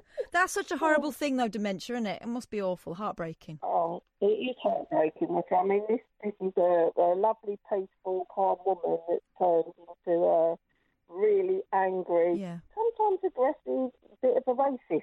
To be fair, Right. she's completely changed her personality. Do you think it's through fear, confusion? Um, I don't know. I don't. I don't. know. well, I don't I think she's fearful. She's turned into very much like a toddler. Right. Um, A racist toddler. What a combo. A really angry racist toddler. Flipping it. like, like, you know. Not all the time, not all the time, but you know, she, she'll come out with your remark and say, hey, uh, you can't say that. Not, you can't say that. Are there You any know, so- flashes of, of the mum that you used to have? Because that, that, that's something, isn't it? Sometimes you get a moment where you go, ah, that's you again. Yeah, it's very rare. Very rare. It's, oh, she always tries to give me money. Thinks I'm the poor one of the family. Oh, so she's like, why am I always writing out texts for the rich ones? I don't know. Oh, bless her. her. But yeah, she thinks I'm the poor one. She's like, oh, I want to give you some money. No, I don't need any money. Oh, bless her for And then trying. she'll give it to me and she'll forget. And she'll go, where have I put my money? So we put it, we've, we've all got a system, me and my sisters, where we just put it on the shelf and we put it back in her purse, you know. Yeah. I have a friend whose wife was a dementia nurse, and he told me that a lot of the time the technique is rather than sort of contradicting and stuff. You know, for example, um, uh, I, at one point, my, my grandma, when she was alive, my uh, grandma Florence, Yeah. she went through a time where we couldn't work out. I think actually she had a water infection, but her nurses, because they didn't know her very well, thought she had dementia. She didn't. When they sorted out the water infection, she was fine again for a while, but then towards the end, she just completely went. But there were um, moments where she thought she was at school and she was waiting for her dad, uh, and she was waiting to be picked up and stuff, and she was calling for her dad all the time. And my mate told me that what his wife would do in that situation is humour them and say, "Yeah, your dad's going to be here in a bit, so just hang on, she'll, he'll be here in a bit." And then, of course, they would forget, you know, Yeah. what, what you'd said, and they and they wouldn't be hanging on, uh, but they also wouldn't feel that thing of you know you take saying, "Well, your dad died, you know, fifty years ago. He's not coming. You're an, you know you're an old lady. This is where you are." Because because doing that kind of reignited the fear Yeah. fear in her, in you know, God, what you know what what's happening to me. But Yeah, um, it's very, it's very sad. It's like it's, she's trying to. You can tell by the little things she does that she's trying to make herself young again. Everybody fancies her. She's Yeah. turned into a bit of a tart. it's like, yeah, oh, that that dinner man who came and brought my dinners round, he fancies me. Oh, bless her. Well, listen, if if 86, 86, you carry on. if if you can be adored like that in your 86th year, why not? That's the sort, you know. bless her. Yeah. In her mind, she's Yeah. Sophia Loren. Why not? Well, that's it. It oh. probably is, yeah, yeah, right. Although not Sophia Loren because she's a dirty foreigner. Girl. Mum's opinion, yeah. Yeah, flipping it. Nice, Oh, nice to speak to you, Lisa. All right, lovely. And Thank you. Thanks for sharing that little snapshot with us. Let's have a quick word with Pablo. Hey, Pablo. How do? How do? I'm all right, thanks. How are you keeping? I'm, I'm all right. I was just um, finishing off uh, Dirty John on Netflix. I beg your pardon. Um, well, exactly. I thought I'd had the Netflix. Just what for What context. is Dirty John? Well, it's, it's a true, um, true life crime thing. Um, there was a podcast the LA Times did last year, Right. and um, it's basically this woman who just met up with this guy um, through an internet dating thing, and it all just went crazy from there. Um, yeah, and it's it's good. Uh, the, the podcast itself is worth a listen just because it's all the interviews of the real people and and Mm. everything, and it, it's episodic and it kind of de- leaves everything up till the end and the like, which is quite good. I might have a go on Um, that. What, what's the podcast called? Uh, it, it's just called Dirty John. Dirty John. I think I know him. Um, and Netflix is the same name, um, and it's got um, Eric Bana, uh, the Australian who was the Hulk. Yeah, of course Uh, I know who Eric Bana was. I was terrified of that fella. Um, yeah, well, he's he's the he's playing the titular Dirty John in the Netflix thing. Um, but to be honest, I don't know which to recommend first because I found the Netflix show slightly lacking because I already knew what was going to happen. Right. Well, I'm But going podcast first because my podcasts they've been really slack recently, and I'm running out of episodes. So if this is, I'll have a, I'll start this tonight on the way home. Yeah, well, anyway, I, I, whilst I was watching the final episode of that, I, I, I got like a, a tweet accusing me of uh, calling up and falling asleep on air. Um, No, it was uh, it was a fella called Paolo, oh, Paolo. ah. Sleepy Paolo, Well, it's somebody with a legitimate uh, Spanish name, no doubt. apparently. Um, but we will never find out because he snored in quite a British way. Ah, right, not not a siesta then. No, no, actually, Um, you're right. If he was Spanish, he'd be used to being up at this time. He'd just have been finishing his dinner. Well, that's it, you know. Just be just be ready to get out and uh, out and about after sleeping for a couple of hours. Have a walk about in his pressed trousers and his Lacoste jumper casually over his shoulders. Chinos all the way. Yes. Um, oh yeah, and the other thing, um, you talking about people singing with their accents and the like. Yeah. Uh, well, obviously, there's, there's quite a noted one who's just done well at the Brits, uh, Sam Fender. Um, he kind of sings in his own accent on the odd occasion. What's his accent? Uh, well, he's a, he's a Geordie from North Shields. oh, Um, I vaguely know him. uh, of course you do, Pabs. Oh, I know he used to work in a pub um, that he refers to quite a lot called the Low Lights, but he used to work behind the bar there. So I know him from there, and I work with his mum. Uh, Sam so, Fender. Let's have a look. Yeah. He's, uh, he, he's won the um, Critics' Choice Award at the Brits. Oh, he's a young man, kind of a George Ezra looking type fella. Yeah, and uh, well, when he speaks, there's no airs and graces there. He's proper, you know, he, he makes me sound posh. I mean, you are posh, Um, Pablo. We know this. well, hang on, fair, hang on, fair. hang on. Let's have a quick listen to this fella. They always kick in with the adverts by surprise. Right, here we go.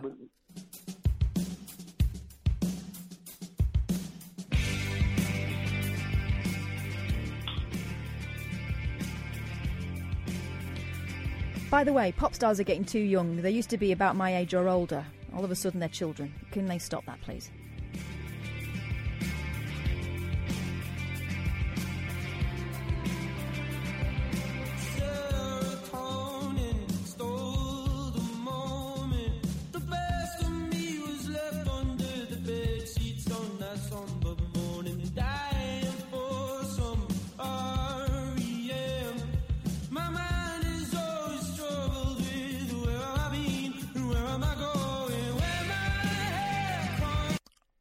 Be honest, I'm not hearing a lot of. Uh, It's, it's not as apparent that, to be honest, I, I was mainly mentioning him because I vaguely know him and he, he won a Brit. outrageous. But, you don't uh, want to drop a name, so you come on here with go- false pretenses.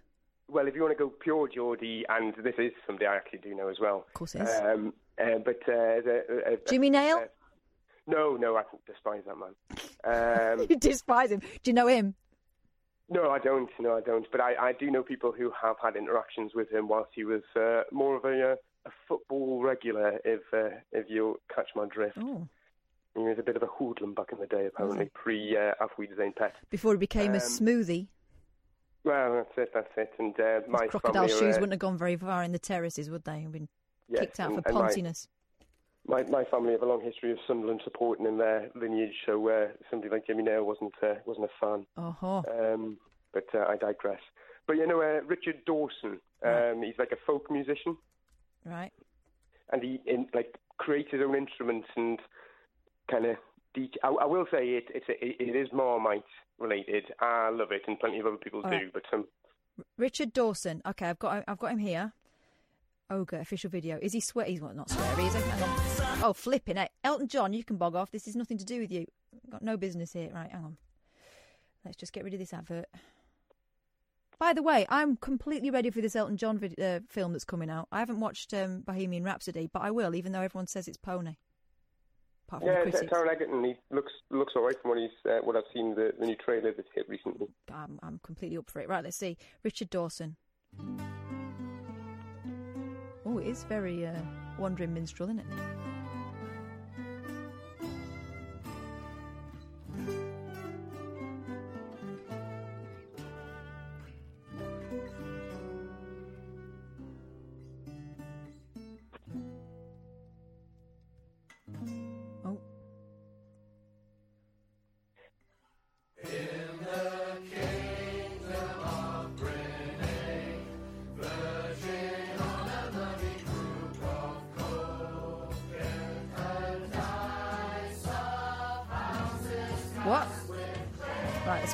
A bit and get him actually singing. It's, it's, it's probably uh, I think either there's a song called either the, the Vile Stuff or Nothing Important. Right. Either of them Well, are. are we're in ogre now, so let's let's plunge in oh further. yeah, yes. Skip on. Once he goes.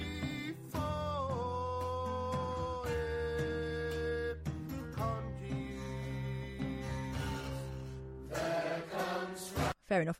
Okay, That was him, yeah. Uh, he's very good. I'd say it, it's it's a, it's a matter of taste and I think if you if you're not ready for that level of hey nonny nonny, it comes as a bit of a shock. Well, that's it. uh, But he's a, he's very much a he's a, a big folk traditionalist Yeah. to the point that he goes back to the but he, he brings it to the new by creating his own instruments and he detunes them and, and things like that. Right. And it's uh, it's a, oh, it's a it's a it's a vocal tour de force. Oh, or maybe I'll give it a listen in the privacy of my own because uh, that uh, what, what was a shock. Because I say, and and the video for it was all like peasants, um, and I'm I'm not being snobbish, actual peasants kind of digging in the dirt and stuff. So it was proper going back. and When I say the old school, I mean medieval. I mean quills. Well, that's it. If, if we hadn't had, um, I think one of my children was either ill or being born around at that time, but I was almost in that video too. What? It's a it's a small world. You kidding me? Well, to be fair, he, he put up an open thing just saying anybody who's got a Oh, beard right. Okay. So-. So, like, I could have been Tracy Barlow because I saw an advert. You could have been in that video. Well, as, as I say, I knew I knew him. We we we uh, we used to frequent the same nightclub. I saw his early band, his first band. Uh, What nightclub was it? Medieval times. it was uh, the White Swan. Oh. no, the Black Swan. The Black Swan in Newcastle. The Black Swan Art Centre. Thank you very much. Oh, that's where all the stars hang out. Yes. Well, no, no, not really. And Pablo. Thanks very much for your call. Let's have a quick word with that vile troll, Ollie. Oh, why? oh, hang on. Actually, I'm not going to speak to you because we've missed a break. no. So, Ah. so shush a minute, and everyone else buy all this stuff. Experience the unconventional, the unpredictable, and the completely unorthodox. The Late Night Alternative with Katherine Boyle on Talk Radio. Oh, three four four four nine nine one thousand. Now, Ollie, where were we? Why, why am I a troll? I don't know why you are. I think there's something lacking in your soul. Do you know my wife says that you and Iain bully me? Oh, does and that you're mean to me, yeah. Oh. You, you agree? of course, I don't agree, but that's classic bully behaviour. I only do it because I like you, Ollie. That's no excuse, is yeah, it? that's why. That's why I tell uh, my wife. Yeah, she doesn't believe you. Does she not want you to play with us Uh, anymore? Yeah, she's like, "Oh, why do you call when they're so mean to you?" Frenemies. Frenemies. um, I'm go- I'm going to France tomorrow What for? uh, for my wife's birthday. I'm going to Paris. Oh, nice. So you taking her, or are you just going on your own? Uh, taking her, yeah. Whereabouts in Paris are you staying? Oh, I don't know. Near the station. I can't remember the. I can't There are a few stations. What near the The the Eurostar, wherever that. that comes into the Garde, Garde Nord, doesn't it? Yeah, yeah, yeah. That was it. Something garden. Yeah, yeah. All right, let me just check what's what arrondissement that's in because I'll tell you whether it's a dodgy one. Right. I mean, when I lived there, it was all pretty dodgy, to be honest. Yeah, I did hear. Yeah. Oh God, the station. Yeah. I mean, when you go on the metro, just make sure you don't sit anyone opposite anyone who's got a hat over their Uh, lap oh no. because you Uh, don't I want to know. what goes on underneath. I was going to ask you about advice. Like, uh, what's a good say? What's good sayings? What what's good sayings in in Paris? Yeah, in French because I did French in high school, but all I can remember is uh, "Je m'appelle Ollie." Okay. Je habite en maison. Oh, right. Okay. You live in a house. Uh, yeah. I mean, I think that's all you need to know. You know what'll happen in Paris, and this is what used to happen all the time. What will happen in Paris is you'll uh, try uh, ordering in French, and they'll say, "I think it is better if we speak in English, don't you?" That's what will happen. The best advice I can give you is don't stop for anyone in the street, nobody, because they will try and get money off you. But then, you know, I had a pretty um, jaded experience, and it was a long time ago. But I don't imagine it's much different from how you'd behave in in London, really. yeah. If someone's trying to stop you in the street and sign you up, here's what happened to me probably in the first week. Is I went to the Champs Elysees and there was uh, I was walking up and down with some friends of mine and we, we were quite clearly not French, okay. Mm. And uh, this woman stopped us and she tried to sign us up for this charity. She was raising money for something or other. And we had to write our names down and our addresses. And as I opened my purse to give her a few, I, I don't think even think it was, was it euros then? I think it might have been francs. Mm. This shows how long ago it was. It must have been about 1997, 8, right, when. I, when, when, I, when I was living there. And she said uh, in French, well, the more you give, the more it helps. And she helped herself to about 20 euros. I was going to give her five. So that's when I kind of thought, oh, I've been done here. But of course, at that point, I didn't want to have a fight. I was only used to speaking to a sympathetic French speaker because I'd just done my A level French and I hadn't quite got to the level that I was by the time I left uh, Paris, which was uh, Larry. Let's put it that way. I was la- I was really Larry. So yeah, I never stopped for anyone again because every time someone tried to stop me in the street, it would always be either like filth from an old man who said he wanted to rip Oh, my head off and do it with my neck, God. or yeah, someone showing me their willy, or someone taking money out of my purse. I actually think it made my astigmatism in my eyes worse because I got used to looking like far in the distance, like I was on a mission. and uh, but I was really good at magic eye pictures by the time I came back. So you know, silver linings. when you when you do like when you say things in French, Mm-hmm. are you supposed to do like an accent, like a French accent? Well- do, because like when people foreigners here speak, they don't like put on an English accent. Well, here's the thing: they sometimes are trying, but you will still hear their proper accent coming through. Although, in my experience, the Dutch are really good at sounding quite posh English. I was mates with a guy in Spain for about two months before I realised he was Dutch and not posh. His name was Date, so that should have been a giveaway. But you know these posh people; they call the kids all sorts. Um, but yeah, he because the, in in Holland they um, have a they watch BBC, so Yeah. he knew all the cultural references and stuff, and he had quite just a really neutral accent. Probably spoke better English than me. Yeah. Um, but I tell you something which I found really bizarre. When I was I, when I was living in Paris, I had a French landlady, and I thought she was super chic. You know, she had the glossy black bob and everything. She was beautiful, and I thought she she was kind of dignified older woman. You know, she's she was thirty five for God's sake. I look back now, she wasn't that old. But I remember thinking she was super sophisticated. Apart from the time when she said, "Oh, let's go out for the evening. I'll pick a film," and I was thinking, "Oh, great, she's going to take me to see like a Truffaut film or something." And we went to see Mr. Bean. but she was super sophisticated, and I remember her going all funny because one of my lecturers from the British Institute in Paris, which was kind of a joint venture between uh, a French university and the University of London, based in Paris, in like a really posh, typically Parisian um, townhouse building right where all the embassies are. So there's all like flags and stuff. It looked super posh. It looked kind of like sort of Belgravia type place. So it looked great. But my experience there was that they didn't give a monkeys about you know whether we went to classes and stuff. It was quite shoddy, which was great for me. Um, but when one of my lecturers rang up um, he'd been living in. Bearing in mind, this is a man who's been living in France since probably he was about thirty, and now he was about sixty. But his French accent was non-existent. It was all like "Bonjour, je m'appelle," and, Yeah. and he spoke like that. And she thought that was the sexiest thing going. I said, "You're kidding me!" brilliant. I said, "You're kidding me! That is outrageous." I said, "We all try and do the French accent and try to be as authentic Yeah. as possible, but it turns out you guys love that stuff." So I guess it's a bit like you know um, that chef Jean Christophe Novelli. Oh. Or, or like, uh, what's a more recent um, reference? Uh, what's that that Italian guy called? Who, oh, who, oh, what's his name? What does he do? Uh, well, you know, he talks like the, Gino D'Acampo, right?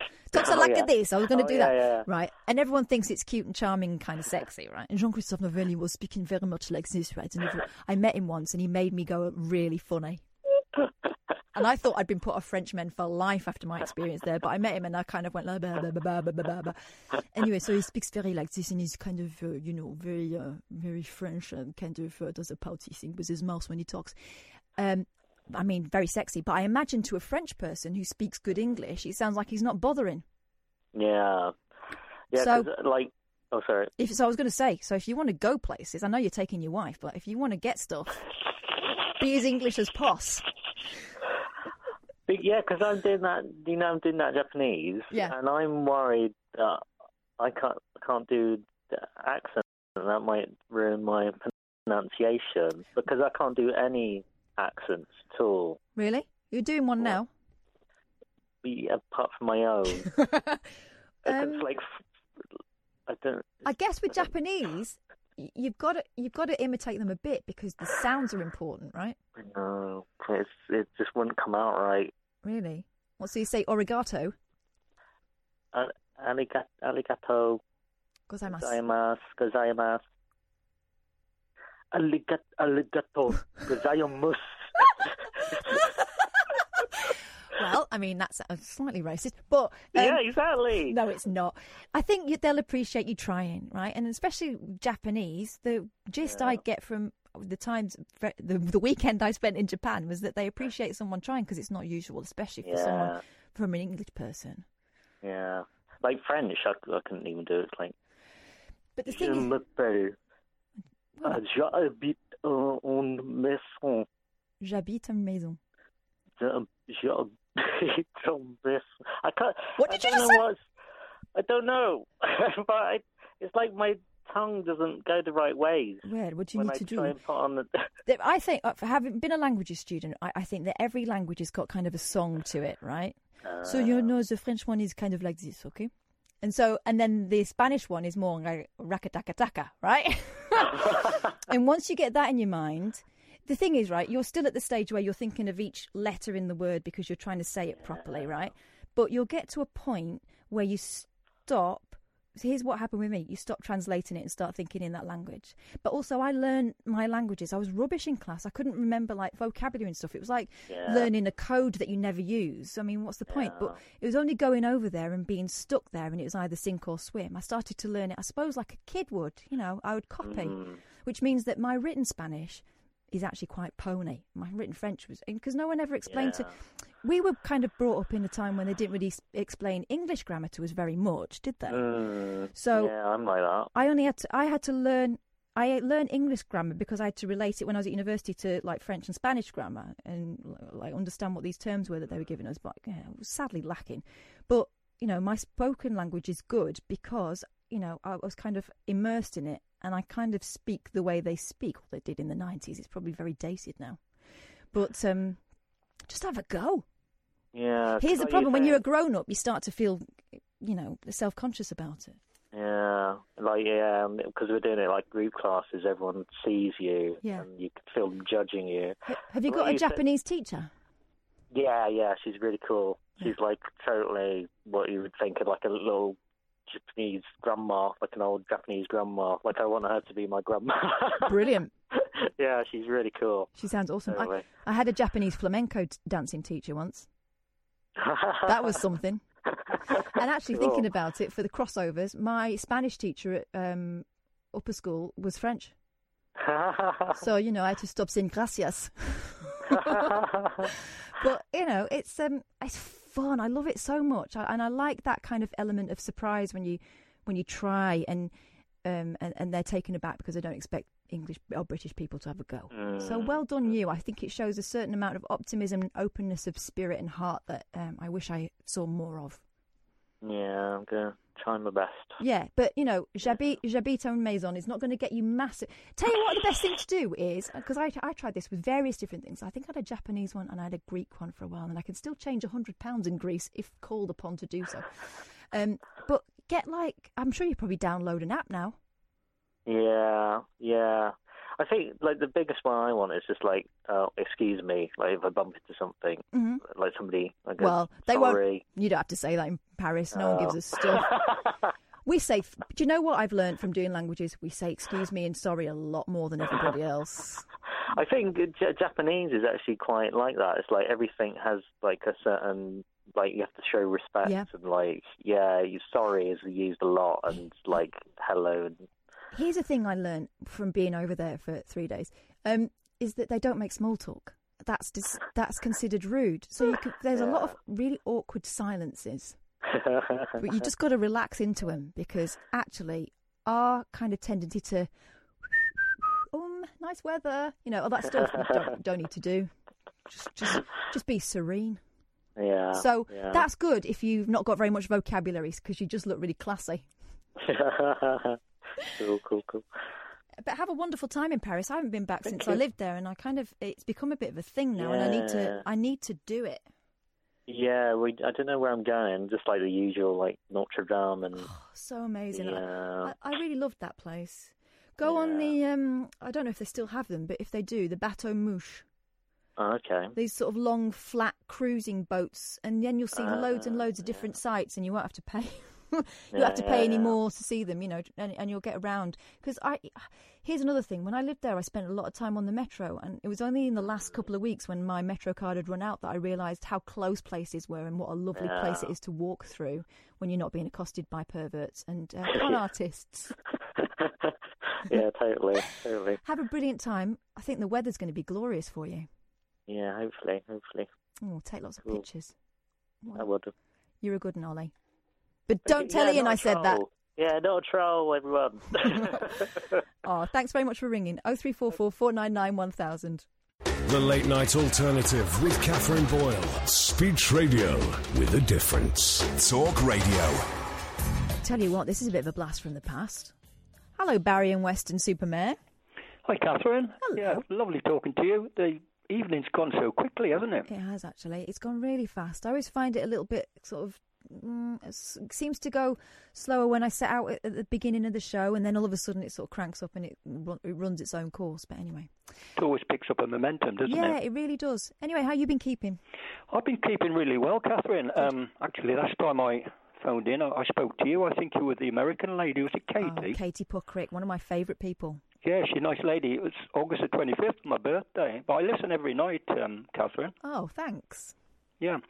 Um, really, just uh, a couple of things. Really, I'm I'm I'm looking forward to my granddaughter coming back tomorrow. She's um, she's gone with the Western College to um, Poland. She's doing her A levels and she, uh, she's taking history.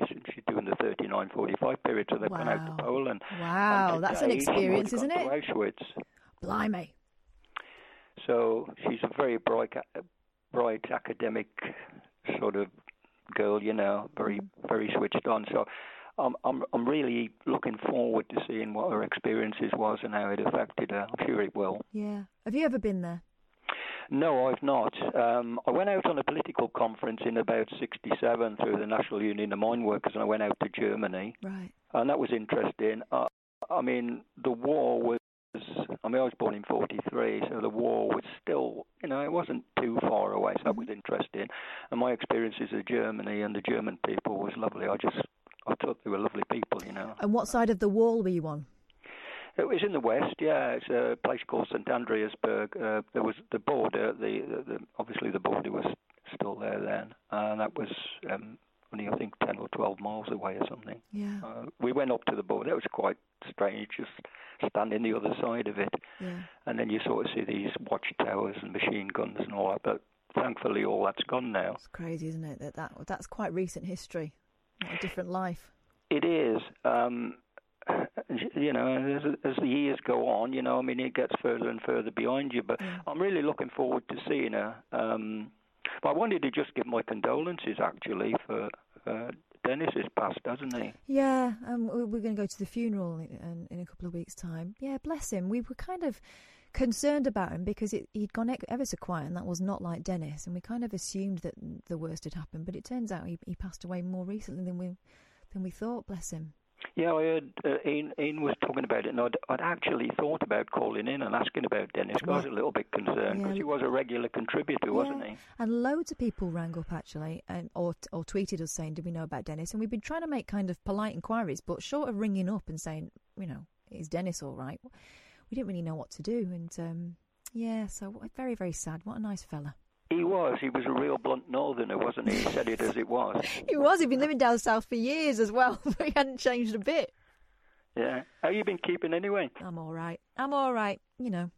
That's good. Bobbing along. Good tonight. Um, I I think the um, was it Alex the caller who, who- Alec, yeah.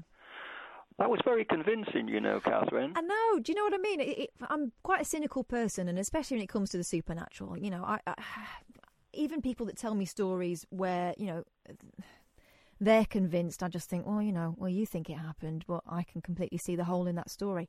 Couldn't really see it there, other than if he was just a really good actor. But I don't think he was.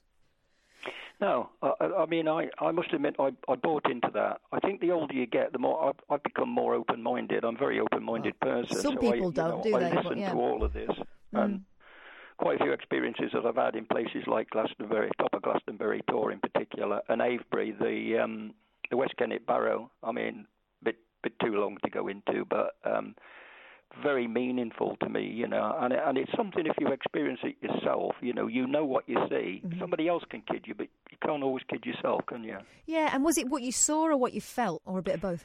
It was an experience. Um, it was a, a, a combination of circumstances that were, but it's it was more than just being circumstantial, you know.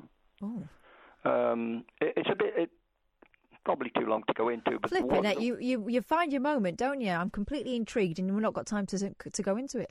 Yeah, the one was at Avebury, um, the West Kennet Barrow, Uh-huh. and it was a recurring dream that I'd had. And I went into the barrow, and and everything unfolded as I dreamed it. I used to get that two or three times. And the thing is, since since I had that awareness and that experience, I've not had that recurring dream again. Gosh. Um, so you know, that was to me. I can't I can't see any side around it. I, I found up out news about it actually, and there was a lady doing dream interpretation. Mm-hmm. She sort of said it was it, it was revisiting previous life through the dream world. You know, that was her interpretation on it. I mean, Yeah. you take that for And you, and, however. and yeah, you've just hit the limit of what I'm prepared to believe. yeah, but it, it it convinced me. I can promise you, Katherine. Yeah. It really did. Yeah. you know, you know yourself. Yeah, so yeah, I mean, I've yeah, everything's good, everything's all right. I listen every every night. I don't. I prefer to listen now than to call in. You know. Um, Well, you know you're welcome. yeah, I know that, Katherine, and it's uh, it's lovely to listen to both yourself and uh, and Iain, and you know, I'm I'm always interested in knowing how you're both doing. Hmm. Thanks very much. I really appreciate it, Barry. That's lovely. Take nice care. to talk to you, Katherine. You too. Have a good night. All right, we can just about manage to fit in Giselle. Hello. Hello. Thank you for ringing. Okay, I wasn't going to, but you know me, I wanted to say what everybody else is thinking, which is tonight's been a really nice vibe. So Oh. thank you for that. Thanks very much. I appreciate it. I know it's not quite. It's never the same, is it? And uh, I do miss my mate, but um, I, I've been really, you know, intrigued and entertained by the phone call. So thanks to everyone who's rung in tonight. I really appreciate it. Yeah, you know, I think you, you have a different vibe solo to Iain, and they're just different. They're not kind of better or worse. They're just different. It's good. I like it. To be honest, he's a bad influence and he eggs me on. That's what happens. So yeah. Um, can you please, like, next time you have to do a, a, a show to cover him or whatever, can you please do a whole show in your French accent? it's hilarious. oh my god. It is it's brilliant. Well, I don't know if I could sustain it for three hours. It would be quite difficult to do. Um, but yeah, the, honestly, the, my my French accent is probably better than my French these days. I haven't spoken French properly for years, for years and years. But I do, Mm. I do think it's something I need to um, challenge myself to do to go back because you know I had such a weird experience there. I never wanted to go back again, which is crazy. Okay, well, I um, I found languages very, very easy to pick up at school, and when it, my brain kind of works in a way that I find language structure and sentence structure and, and sort of have an English brain, if that Yeah. makes sense. Not an English, as in like an English language brain. Yeah. And um, I, yeah, the, the only thing that I found though is that I have I haven't travelled to a, a country where I have to use the local language. I have this very much this fear of being misunderstood. Uh-huh. I think some of it comes from so when I was a kid, I did uh, a few years in school, and I started with a year of French before I took on Spanish as well. And um, in the first year, I'd go home and my my mum could speak reasonable. She'd get by in French. She's Australian, so they learn languages a little bit younger and sort of different Yeah. uh, over there. Um, And that but- makes a difference, actually. You get a kid before they start being embarrassed in front of each other to try and do the voice. You know, it, it makes a real difference. Yeah. Yeah, well, she the thing is, she would complain. So she, you know, they, I, I imagine, I don't know if they still do this because you've got kids, but um, they sometimes they write to parents and they say, "Oh, is there anything you think we could improve at the school?" And she would write in and, and to, much to my embarrassment, even at the age of like ten, "Oh, you know, you should be teaching the kids languages younger because you know in Australia we do this." And I couldn't have been more embarrassed. But um, I used to sometimes I'd ask her uh, for a bit of help with my French or whatever, and uh, she would turn around and do do the most strong French accent and put me right off because I thought I was then rubbish because I couldn't sustain the French accent till I'd learned the rhythm of the like like you were saying about the song, Yeah. in the rhythm of the language. Yeah. And once you've you've understood, I can be- having a French name, uh, uh, you know, uh, bonjour, je m'appelle Giselle, you know, all, all that. Whereas you know in English, bonjour, you know, you know, so you're sort of sitting there at like eleven going, bonjour, je beat ah whatever. Yeah, but you know what? It Turns out we would have got a lot further doing that voice because they find it very sexy. That's weird though, isn't it? I know it is, but I suppose it does. You know, like I said, you know, all these people who've got careers because they speak like this. You know, Fred on um, first dates actually should try harder. So if you speak like that, you're an attractive to an English person. yes, exactly. So you speak, you parlay comme ça, they're going to love it.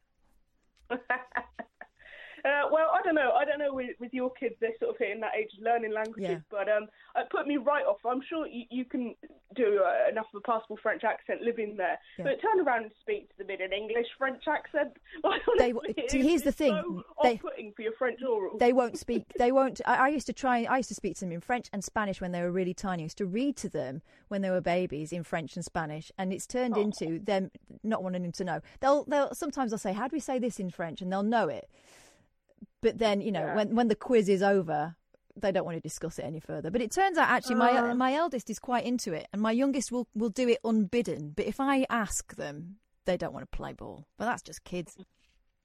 Uh, well, French at school, it's been the same for years. You know, there's always a Pierre or a Jean Claude, and you, you know, you have Kelly la date de ton anniversaire, the birthday song, and it's just like seriously, they haven't changed those those cassette tapes. They still use cassette tapes when I was at school, which was Yeah. about ten years ago, Yeah. and like. It, they still use the same things now, and we, we, you know, we can stream stuff. It's just like, oh, okay, but um, yeah, you know, just basically what I'm saying is, don't embarrass your kids. Save it for the radio. Oh God, my job is to embarrass my kids, Giselle. And if you had children, you would know that's that's first up in the job description for being a mum.